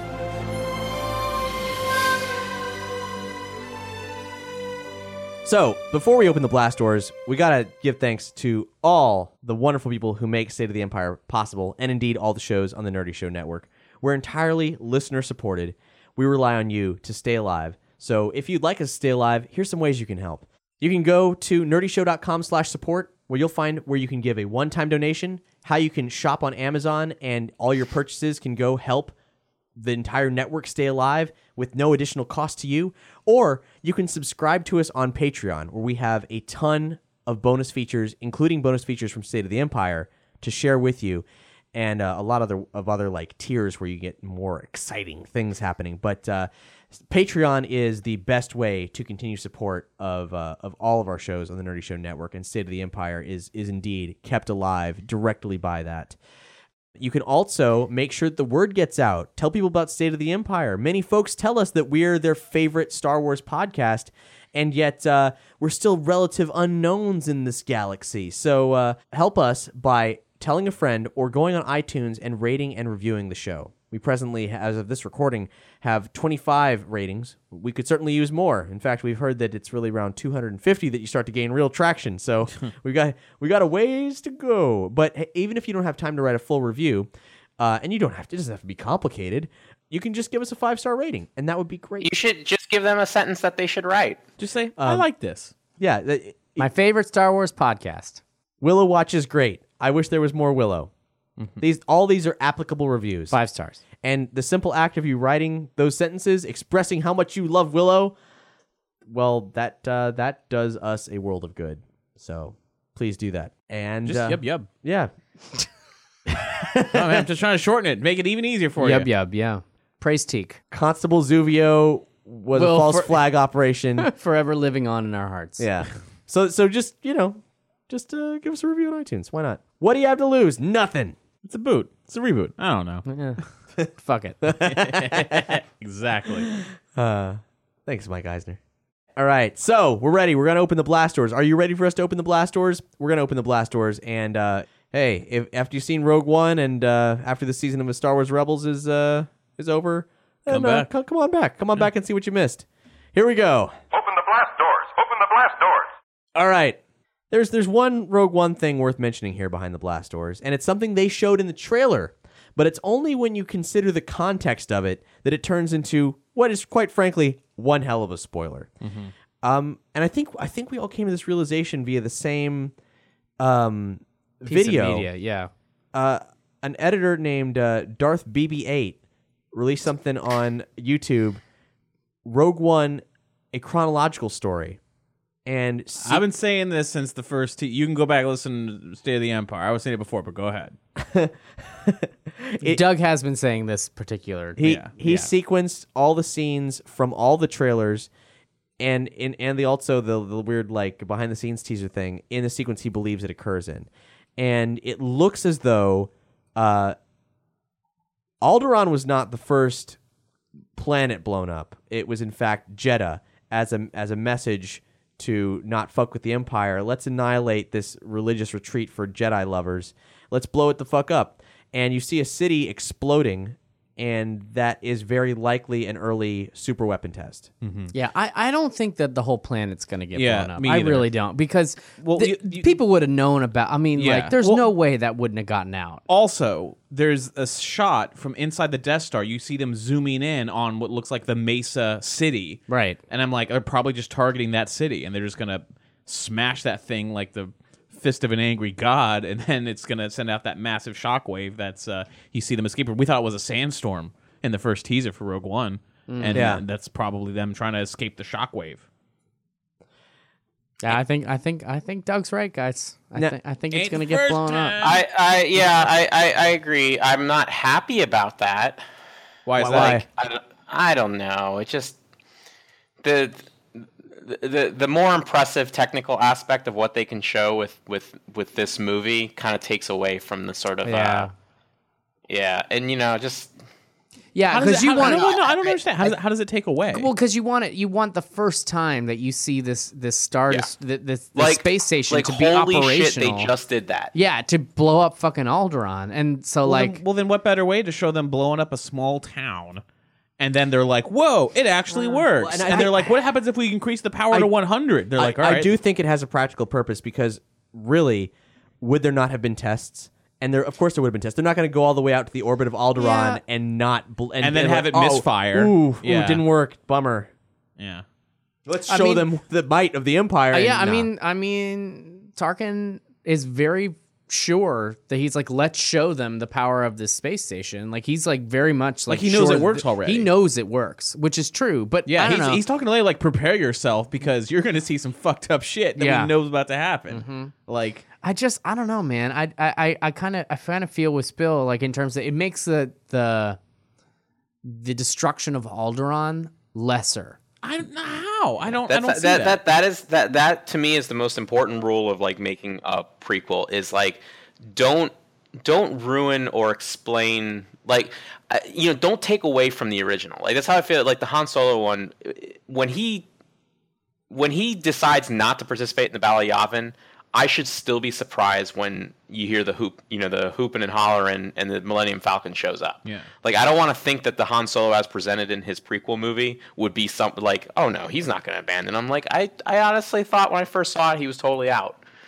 You know, like, and, and that's how I feel about this movie. Is like, I don't want to know the Death Star is capable of blowing up entire planets. Like I don't. Like I just want to know it's a. like how how does that how station. how does that ruin it? because it doesn't make it a surprise. Like you, like Yeah. I mean, like the destruction of Alderaan. Like we all know that it's there, be just because It's not we a grew surprise. up with It's not a surprise when he, he says, "I will destroy your home planet of Alderaan."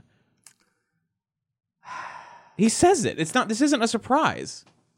It's a shock that he actually it- does it. It's it's in the it's in the opening crawl, isn't it? Yeah, the ability to destroy an entire planet.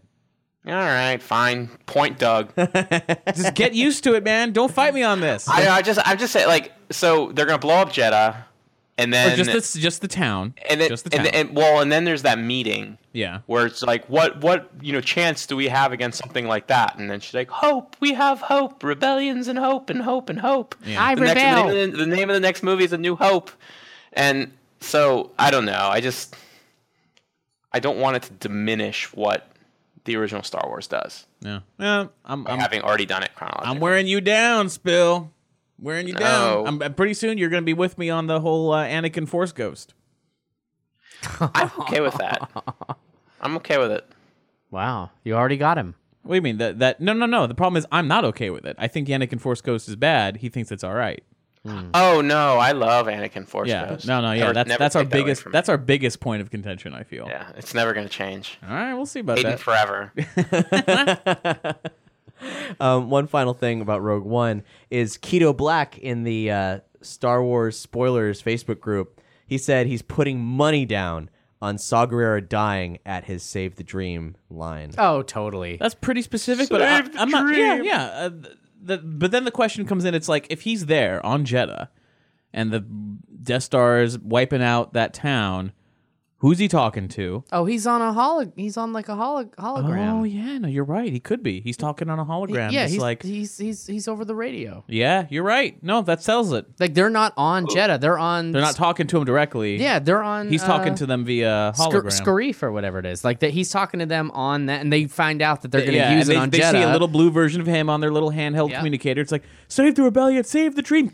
Yeah, exactly. Yep, yep. And they're like, what do we do? Have we seen him outside the room? No. he's No. in? No, not No? yet. Interesting. Yeah, we we have. Um, there's a scene with him walking through like a court, like an arced corridor. Oh, Right, right, right. Well, yeah, but that could be like in that same compound. Yeah. Sure. Yes, he yes he could be in exclusively one environment. Yes, Yeah. that is possible. Yeah. But Another thing I have to. s- why would they? I mean, granted, there's the question of why would they cast Forest Whitaker for a role that takes place during maybe like five minutes of film? Why but not? Then Yoda? also, Yoda never left the well- swamp during well, Empire. hol- but hold on, I'm about to prove a point. But then also, why would they cast Max von Sydow in, right. uh, in yeah, Force for Awakens like Right. literally and have like him at one the, minute the of- table read? Yeah, yeah, exactly. Yeah. Um, the other thing I wanted to point out that maybe maybe literally every other person on the planet noticed this, but I only just noticed it when I was rewatching the trailer recently. That overhead shot of the of the ship landing on Jedha and like that weird rock outcropping, I realized was like a giant carved effigy of a Jedi, like holding a sword or a li- or a, or a lightsaber. Oh yeah, yeah, man. I didn't notice that. T- I watched it like a billion times, and for whatever reason, yeah, I just I never noticed it until like this last time. I'm like, I, oh, whoa, haven't know. I don't even know what you're talking about. Oh, it's Yeah. fucking rad, man. What? okay, cool. This is, this is this is like the thing that I felt most people were talking about with this with that trailer.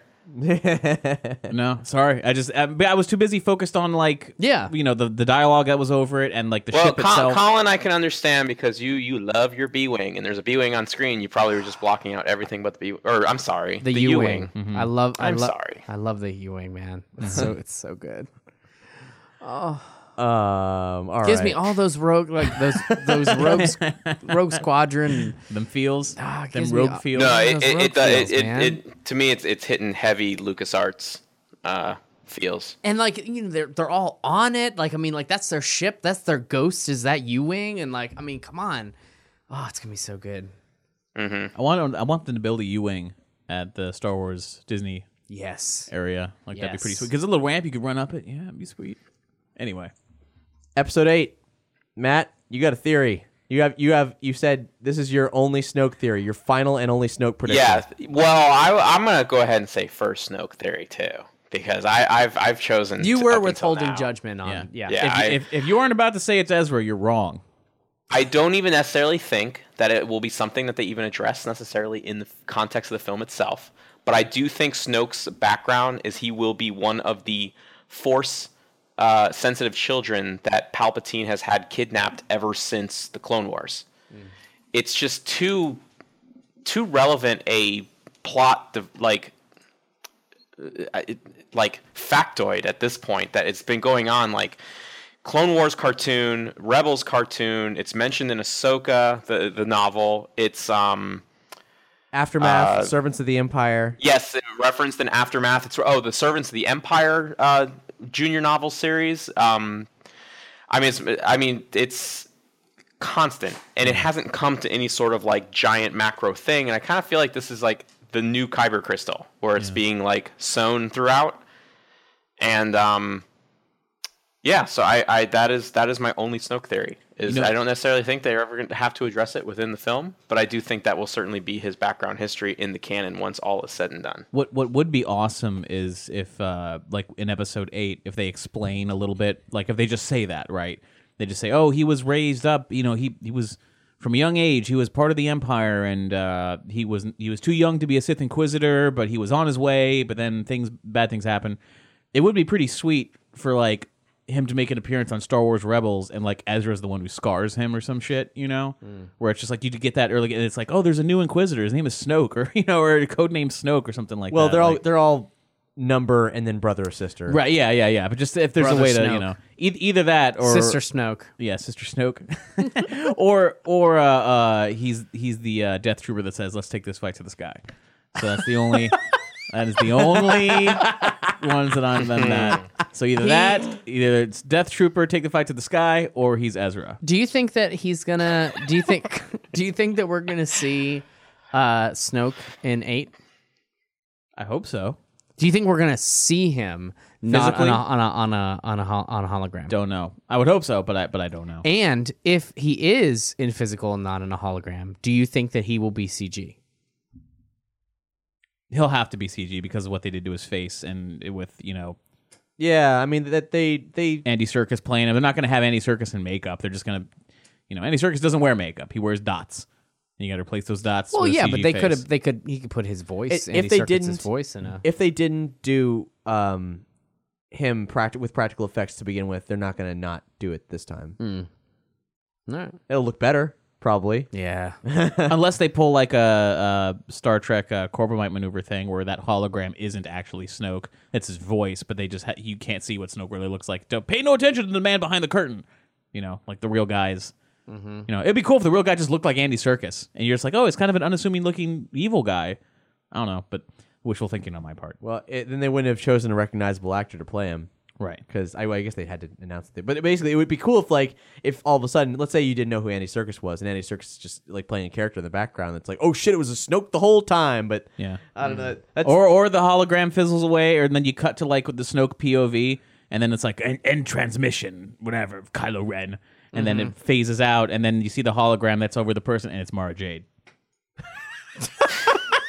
Just the audience, biggest fuck you to the audience. Everyone who doesn't know, no one who knows the extended universe is just like, it's like, who the hell is that? And everyone who knows the extended universe, oh my god! That's why. Well, that's why. Yeah, that's why Snoke hates uh, Skywalker is because he, he- maybe he, she, That's she because Because Broken Ray, Yes, Rey, born- Rey spurned is lover. Luke. Rey is Luke and Mara Jade's daughter. Yep. That's why he's like, bring her to me. Right. Because you know, yeah, he wants to, you know. yeah. man, you heard it here, And then like Empire, if you're one of talking our about craziest ideas. you're yet. talking about mirroring Empire Strikes Back. That's true. Snoke says, "Rey, I'm your mother." Mm. And uh, join me. We'll rule the galaxy as mother and daughter. Well, I mean, they got the member berries going on seven. How, how do you say they're not going to have them in eight? I mean, Uh, uh, yeah. I, hey, it's, I, it's cyclical. Yeah, ro- poetry. It's poetry Rhymes. Rhymes. in motion. Yeah, interesting. Ring theory. Look it up. and then watch the um, the Plinkett review for episode seven. definitely as, watch as that. to uh, as to why the ring theory is a crock of shit, as though you didn't know already. I hope you knew already. You're here. You're behind the blast doors. I'd like to think that you're an intelligent person. Um, or you made a mistake. yeah, you skipped too far ahead on your on your MP3 player or your Cap's phone. talking about Patreon. 15 seconds, 15 seconds, 15 Just seconds. right, blew right past the blast doors. Didn't even know you were in here. Sorry, apologize. all right, all right, all right, all right. Disney XD in Germany leaked a bunch of descriptions of Rebels episodes 7 through 11. Wow. And they were translated. And we have them here. And there's not a lot to them except for the last one, which is uh, some provocative tie ins to some stuff that's been happening in this exquisite season of Rebels. Um, here, here's the descriptions, and uh, then we'll get to the uh, the intense one, which is episode 11, and uh, talk about uh, all that all that rebel shit that that is definitely spoilery. Episode 7 Imperial Super Commandos. After losing contact to the protectors of Concord Dawn, Sabine, Ezra, and Fenn Rau investigate. They quickly discover that Imperial Mandalorians have taken over the station. There's actually a clip of that available online. You see them confronting Sabine and uh, having some words. You better believe they take that fight to the sky. Episode 8 Iron Squadron. Ezra and Sabine join forces to subdue a young ace pilot and his crew who are foolishly risking their lives. This is the only way they can defend their home. Lots of fighting in the sky. Pilots, I like it. The Wynkahthu job. The rebels join forces with ruthless pirates to salvage a freighter full of weapons the rebellion needs. However, the mission turns out way more dangerous than they expected. I bet uh, what's his face is showing up in that again. Um, ah, Spill. What's his? What's our buddy's name? Hondo? Uh, the pi- Hondo. Hondo, yeah, yeah. I bet. not- I bet Hondo's you def- said pirate. I had to be here. Yeah, totally, without a doubt. Or, or Kybo Ren. the pirate. The pirate. Yeah. Yeah, the pirate from Droids, Kybo Ren. Yeah, he's going to be there. It's Kylo, he's like I- Kylo Ren, but his I face. wish. He's like the Bond villain with his face filled with diamonds, except it's kyber crystals. Yeah, but they're all red though. yeah, yeah, they're all- because he's angry. He's- He's red because he's angry. I'm sorry, I got a short temper. I got to kill a migraine. It's blue when he's got the broken heart. Episode 10 An Inside Man. Looking for information on a new Imperial weapon, Ezra and Kanan break into an Imperial God damn factory it. on Lothal. Not a lot of sky fighting in that one. Not interested. Hold on. They looking for information on a new Imperial weapon. That sounds exciting, regardless of the breaking in. They did not say disguise themselves. They said break in. oh come on. She's totally gonna disguise herself. How- That's the thing. Ha- Who, she? Ezra and Kanan. Oh, Kanan. I thought you. Okay, no, I misheard you. I thought I thought I heard Hera in there.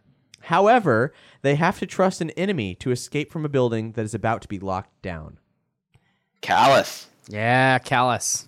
Totally. I, I love whatever's happening with Kallus. Oh, it was I'm- Do you think he's the new Fulcrum? I think he might be a rebel spy now. I really do. Yeah, that's that's uh, that's my my theory. Is Fulcrum is either uh, Kallus or it is uh, Cassian Andor. Hmm. Doug, have you seen have you seen the the Not the latest. the Antilles episode? No, no, no. Okay, there's a Kallus moment in there that suggests that maybe maybe he's turned. Or You is know he a what makes me triple ha- agent? really happy about that is other than the fact that he's an awesome character and I would be I would love to have him on the good guy side. Is I called that way back before Rebels started when they announced the characters, and on on this podcast, and like the first season, I totally like I was like, you know what, I changed my mind. He's a bad guy, but they've like really brought it like nice and gradual, and so I'm happy that's uh, that's Unless they do triple agent like in Crystal Skull nah. with his buddy Mac. You thought he was his buddy, then he's double agent. He's not a double agent, triple agent. I sure fucking hope not. But it's possible if I mean Thrawn Thrawn was the kind of guy who would throw a triple agent in the That's mix. true. So maybe. Um, oh, maybe Kallus is like his his his super buddy. I mean, like they're like they're good friends. Went through the academy together. Yeah. Mm, maybe. I don't know. Well, anyway, episode 11 Visions and Voices. Get ready for it. Haunted by visions of Maul, Ezra has to journey across the galaxy. Upon arriving at his destination, he has to participate in a strange ritual to sever his connection to Maul. Now, last time we saw Darth Maul in the show, and I don't believe we discussed it on State of the Empire yet. Oh boy, some things happened in which uh, Ezra and Maul were oh, fusing Oh, shit. Yeah, the two, two- the holocrons. holocrons a Sith holocron, a Jedi holocron, and some visions were had by both, which Ezra didn't understand and which Maul 100% understood. Yeah. Where he saw Tatooine and he knows where Obi Wan Kenobi is, so he's going to get his fucking revenge. Yeah. And that's where we loop back around to our previous Ewan McGregor discussion because I think he's already been there. He's already done that. And for some reason, Ray Park knew about it, hence us, ta- hence us talking about that weird Twitter conversation in uh, last episode of State of the Empire. Yep. Yeah, man. Totally. Okay, Yeah, well- hold on, hold on. I need, I need, I need some some deep breaths because first of all, that that episode is screaming mid-season finale, and I have to say, just just initially, I am disappointed because it doesn't look like we're going to get any Rogue One connections to Rebels until after Yeah, me the too. break, Bummer. after the movie comes out. I don't know if that's true because I think that you're going to get your connections to Rogue One in that uh, what was that episode ten or nine where they break into The Inside the, Man? Secret plan. the super weapon Do or whatever do it you- is. That's do totally going to think happen. Oh yeah. You think I don't know. I just think they would have saved that for the mid-season finale, and like we don't know which one. Which one did Gary Whitta help write? Like supposedly Gary Whitta wrote an episode, at least one, and like that would be the one. Yep. But anyway, so getting back to Maul, like visions and voices. I mean, the only people, the only person we know, like or two, I guess, that have done any sort of visions and voices thus far in this like new canon is Qui Gon and Yoda. Mm-hmm. And I just, I mean, is it possible this like strange ritual involves Obi Wan? Like, what is going on? Like journeying across the galaxy. I mean, you know, maybe they go to the the spot that's like you know farthest from the bright center of the universe. Oh, he's going to Tatooine. There's no doubt in my mind. He's doing it. It's happening. I mean, yeah. I mean, I mean- yeah, yeah. He's Well, gonna what see would you- Luke I mean, the other Skywalker thing I could in the think like strange ritual. It might be one of those, you know, go like another callback to Clone Wars. It might be a night sister, night brother type thing, like some witchcraft. Um, I don't know. It's No, it's got to I'm be Obi. It's gonna be Obi Wan, dude. They're they're gonna have a fight on the on in the in the dunes of The Dune Sea. Tatooine, and You gonna Oh, throw it's Darth Maul so in, the, in that giant uh, space uh, sand vagina out in the Sarlacc pit. Although the thing that about that though, that's kind of the thing that is the space vagina. The thing that's kind of the thing that's kind of to quote Plinkett. I'm sorry. the thing that I feel I don't know because then Obi Wan is definitely protected by plot armor because he's in you know Or is he? I think uh, the most I mean the most like he's in a New Hope. I the mean like important you know, part like, about he Could this- be a Force ghost that whole time. the important part about this is seeing That's why the Tusken what is Raiders going are to be scared of him. He's a the ghost. final right. what I believe will be the final battle between Maul and Obi Wan, and it's seeing how how much Obi Wan's going to be tormented by Maul, and how badly. Uh, Maul's gonna get his ass kicked by Obi Wan. Like that's what this is all about. It's also it's not about us finding out something new, other than like maybe like more details on how he communicates with Qui Gon or whatever. You know, if they But- had any guts, they would have Darth Maul basically beat Obi Wan, but before he delivers the killing blow, Ezra stops Darth Maul. Yeah. If if you know, honestly, I would like to see Ahsoka return for this, and I would like to see this to be her end because I I, I want Maul to find out why Obi Wan's there. I want him to figure out that Oh, yeah. the son of Skywalker is there, and I would love to see Ahsoka give her life to save Anakin's son. I still want her to die on Alderaan. Yeah. She's never gonna I- not. She's not gonna but that, off but that you know, panel. what, There's her, no her way. dying on Alderaan only worked before this last confrontation thing. Yeah. Good because point, she'd have good to be point. like they've they've taken her off the board. They have to reintroduce her as a Jedi agent, and that would put her on Alderaan. Yeah, good before point. before this happened, it couldn't. But if but if if you're like, oh my god, Obi Wan's gonna walk out of that hut. Oh my god, Obi Wan's gonna walk out of that hut, and then all of a sudden, Ahsoka walks out of the hut, and you're like, what? Yeah. Well, Obi-Wan I think, and I I were think it'd talking. be but an interesting, like especially I was actually thinking about this during the Ahsoka novel. Was so Ahsoka's now been an agent against the Empire for like you know 12, 13 years, Right. and it's kind of like if she were to come across Obi Wan, it kind of be like, dude. What have you been doing? I've been working my ass off, and you've just been sitting in this hut like a coward.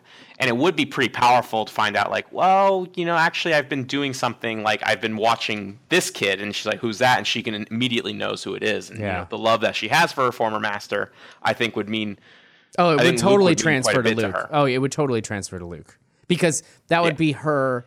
Um, you know, she's like, I know there's good in you. I, I, I see it and I feel it, and that that Anakin is now Luke. You know what I mean? Like that goodness has transferred to her son, to his son. I think you I think you can do quite a bit. Uh, I mean, quite a lot with that. I don't know in the context of like a half hour. I don't know. I have a feeling this episode is an hour, by the way, because Because it's 11 usually when it they would be 12. like nine or ten episodes. But it, it's also Or- like if you're gonna if you're gonna slice the season in half, it would be twelve. It would be either ten or twelve. So in Yeah. this case, it's eleven, which hints that it's either it's it's probably double length or it's accounting for the double length of the season premiere. Did it have a double length season premiere? I forget. Yes. Yeah. Yes. So one or the other. Yeah, I, I don't I don't know. It's it's definitely going to be. You can do a lot of really really amazing things, and I mean, still my ideal Ahsoka death would be the Emperor electrocuting her to death, and she's crying out And, for Anakin. and he Vader does nothing. Yeah. Yeah, that's the one. That's the one I Like want. that's that is the ideal Ahsoka death. I don't think you can top that. I mean, they should have done that to Padme in Revenge of the Sith. Like George Yeah. really, really fucked that up. Yeah. But um, I There's mean, no way he- Like yeah, I, I, I- I forgive him a lot of things in the prequels, more so than most people are willing to. But that one I Yeah. cannot. Like, if he if he does, is how she if he gives her the if he offers her join your old master, you know, join the dark side, and we will all three of us can rule the galaxy. And she's like, no, I'll never join the dark side. And Anakin, I don't believe you would you would kill me. And he's like, you're right, I'll kill you. Blah. And then you know, like, I just I don't. But like, I, she's like, Anakin, please. And It he would- just watches her die. nah, because And, but like but, the but it's not even Anakin. It's it's Sky Guy. Please. and he's like, frankly, this is kind of hot for me. Because he's evil now. He's awful. He's an awful person. I don't know. He's human garbage. I don't think he would have done that though. I, I really like the conceit of her of him joining the dark side to be able to save her her life. Yeah.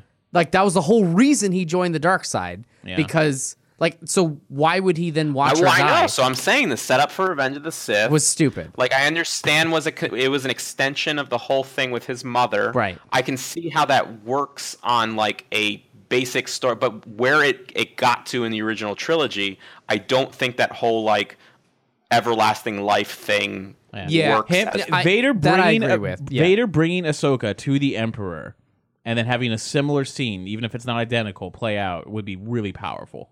Yeah, she's like master, please. Oh man. Yeah. Oh, yeah, so so you're right. I think I think the way as presented in Revenge of the Sith with, with the whole like Because- extension of his mother dying, yeah, Padme Because- you know, but- I guess I guess shouldn't be killed in front of him. But also mirroring the, you can the- now do it with Ahsoka. but mirroring what Luke says, where he's like, he's like, just let go of your hate. I feel the good in you. Ahsoka would feel that. Yeah.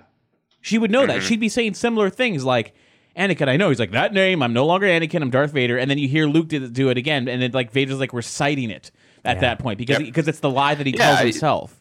I mean, it should be the entire thing. Even the like, I can't, you know, betray my master. You know, like basically, Yeah, yeah. like And then when Yeah. Luke brings it up, he then adds the part of, well, it's too late for me. No, like he's already killed his apprentice. You know what I mean? Like, Yeah. it's, so he considers himself. It's one more step that Vader took that he can. Ne- he thinks in his mind's eye that he can never return from. But Luke's the one that makes him do it. That, it's and- his own son. and that would ultimately serve this this story. Brill- of Anakin, yeah, that would be this great. Anakin Skywalker story, which I mean, like, which is what it is. Um, Which once again, s- like that, how great would that be for Return of the Jedi when you're like, oh shit, I you know chronologically, I've seen this. I know that he's not going to like, you know, help Luke out. Yeah, like- like you know that that's Ah, There's a danger story of that, God, yeah. that'd be good. yeah. Oh, Spill, you should write. You should. Uh, you should. Uh, you need to write Filoni. Yeah, I, I'm I'm sure Filoni's taking care of that episode, her death, but I mean, sure, why not? Uh, hey, so speaking of Ahsoka, now we just that's a beautiful moment to close off on, and this episode's gone long again. Hey, sorry guys, I, I don't know if uh, is, is consistent episode length something you're interested in. Let us know. Um, but we did talk, say we're going to talk about Ahsoka, the Ahsoka book behind the the blast door. So, is there anything left to say, spoiler wise, uh, concerning Ahsoka that should be said here in the blast doors? Uh, not it. It's an interesting story that doesn't necessarily shake up the galaxy in a spoiler way. Um. So yeah, no, I don't think so. Is it is it as important to the overall uh like overall story of Star Wars as Bloodlines is? Oh no, no, not at all. It doesn't. It doesn't shake up the galaxy in any way, other than the fact that like the empires apparently took over. Like, I mean, really set themselves in their evil ways real, real early. That when the empire shows up to a planet, the people living on that planet are ready to go to violence in order to prevent them from taking it over. Oh, wow. Like, I mean, they immediately started. They immediately become terrorists. I mean, they're blowing things up. Does the book explain why the Death Star fires green laser beams out of kyber crystals? Because the Death Star is like You know what? I'm. a- You know it's what? the because noble Death is, uh, Star somehow, some shit. Because Qui Gon was like stoic. because because we're behind the blast doors, we'll go ahead. I'll I'll read the the updated Wikipedia explanation for kyber crystals Oh, in I color now based on this. Ahsoka. Kyber crystals were inherently attuned to the light side of the Force and would attempt to resist any effort by dark side practitioners to utilize them in lightsabers. Bullshit. To this end, the only way a Sith or other Darksider could make use of a Kyber crystal was to use the Force to dominate the crystal, bending it to their will. Bullshit. This process would cause the crystal to bleed, as if it were a living organism, oh resulting in the distinctive crimson bladed lightsaber synonymous with the Sith. However, it was also possible to heal a Kyber crystal corrupted in this way. The only known instance of purifying a corrupted Kyber crystal was when Ahsoka Tano purified the two crystals she received from the Sixth Brother's lightsaber following his defeat. In this case, the crystals turned white. that is some fan fiction bullshit.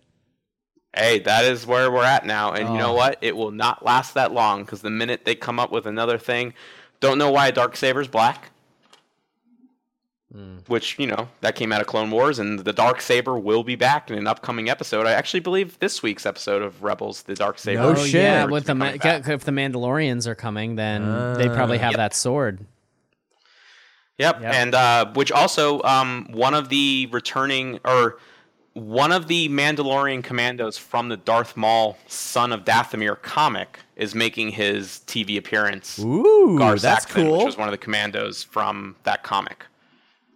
Uh, do you think that the reason why Kylo Ren's saber is so unstable and like it growls and all that kind of stuff? Do you think it's because of his like he's bled his original crystal? Do you I know think, what I'm saying? I think it's because he's a shitty electrical engineer. Yeah, I think that's it. I'm does just it, saying. Does it also say that if you bleed the crystal out, it morphs its shape so that it the beam that it emits can there, thereby create lift if you swing it fast enough, like a helicopter blade? Why don't why don't why don't Jedi do that? yeah, because, because I, I, I, I hate those. Yeah. Like I, I really wish they didn't do that in Rebels. One of the few creative decisions that I really hate from Rebels. But I, I love it, but I suppose I love it more in a lightning dog's way than I do in a this should be in Star Wars way. yeah, it doesn't make it doesn't make that a is lick true. You know, sense. it, it does kind of like it, it kind of works with the ridiculous Imperial prison transports that they have. The you know imprison them on the outside, just like the Kenner figures. it's a beam of light. How does it cut through the air? Like how does it get lift? How's how does it cut through people? Same thing. Well, light It's physical. Moves, light moves through. Eh, if you want to get to the yeah light waves, yeah, okay, whatever. But it just to, to push to push air. If you fast enough. So if I swing a flashlight fast enough, will it detect it? Also, I thought I thought lightsabers are plasma. Are they though? Then why aren't they I'm plasma pretty sabers? sure they are. Well, I mean, George Lucas still calls them laser swords. Why anything with terminology? Yeah, the Gungas. So on that note, we're gonna go. Um, but thanks so much for tuning in. We'll see you real soon. There's there's all man, no shortage of surprises in the world of Star Wars. and um, and as for Colin and Matt and the uh, the Clone Wars discussion, well, uh, we, we talked about having a, an article at some point, Oh, and, and right, that that yeah. is uh, that is forthcoming. There's there's a rough draft in place, and uh, we'll we'll keep you informed as to when that goes live, so you'll know exactly how you should be watching Clone Wars when the time comes. When you feel like, hey, it's the holidays, I need to uh, I need to sit down and watch something because it's cold as shit outside. I need to close myself in a room and uh, away from my family and watch something. yeah. Clone Wars. Yeah, exactly. So uh, we'll we'll get you outfitted with that, and we'll let you know when that goes live. Definitely uh, stay tuned to State of the Empire and uh, rate and review us on iTunes. Support us if you can, and we'll see you next time. Taking us out is some spacey chip tunes by Sievert. This is Space Minds Ahead from the 2010 album Beyond the Frontier.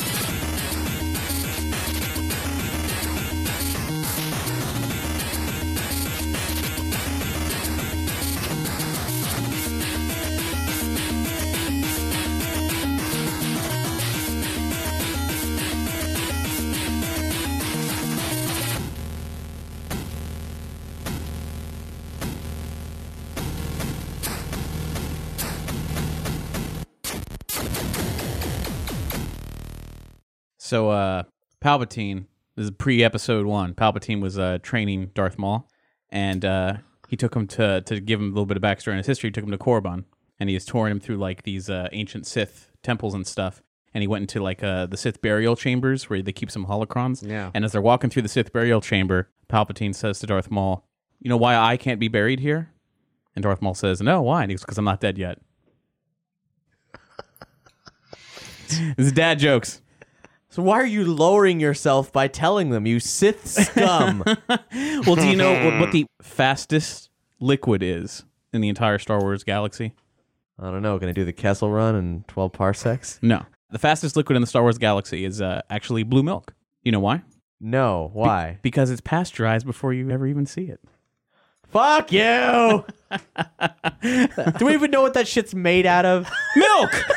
From what?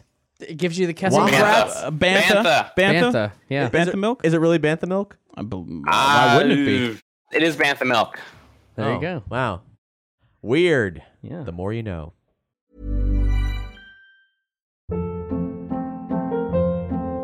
Hold up. What was that? Boring. No flavor. That was as bad as those leftovers you ate all week. Keke Palmer here, and it's time to say hello to something fresh and guilt-free. Hello Fresh. Jazz up dinner with pecan-crusted chicken or garlic butter shrimp scampi. Now that's music to my mouth. Hello Fresh. Let's get this dinner party started. Discover all the delicious possibilities at hellofresh.com.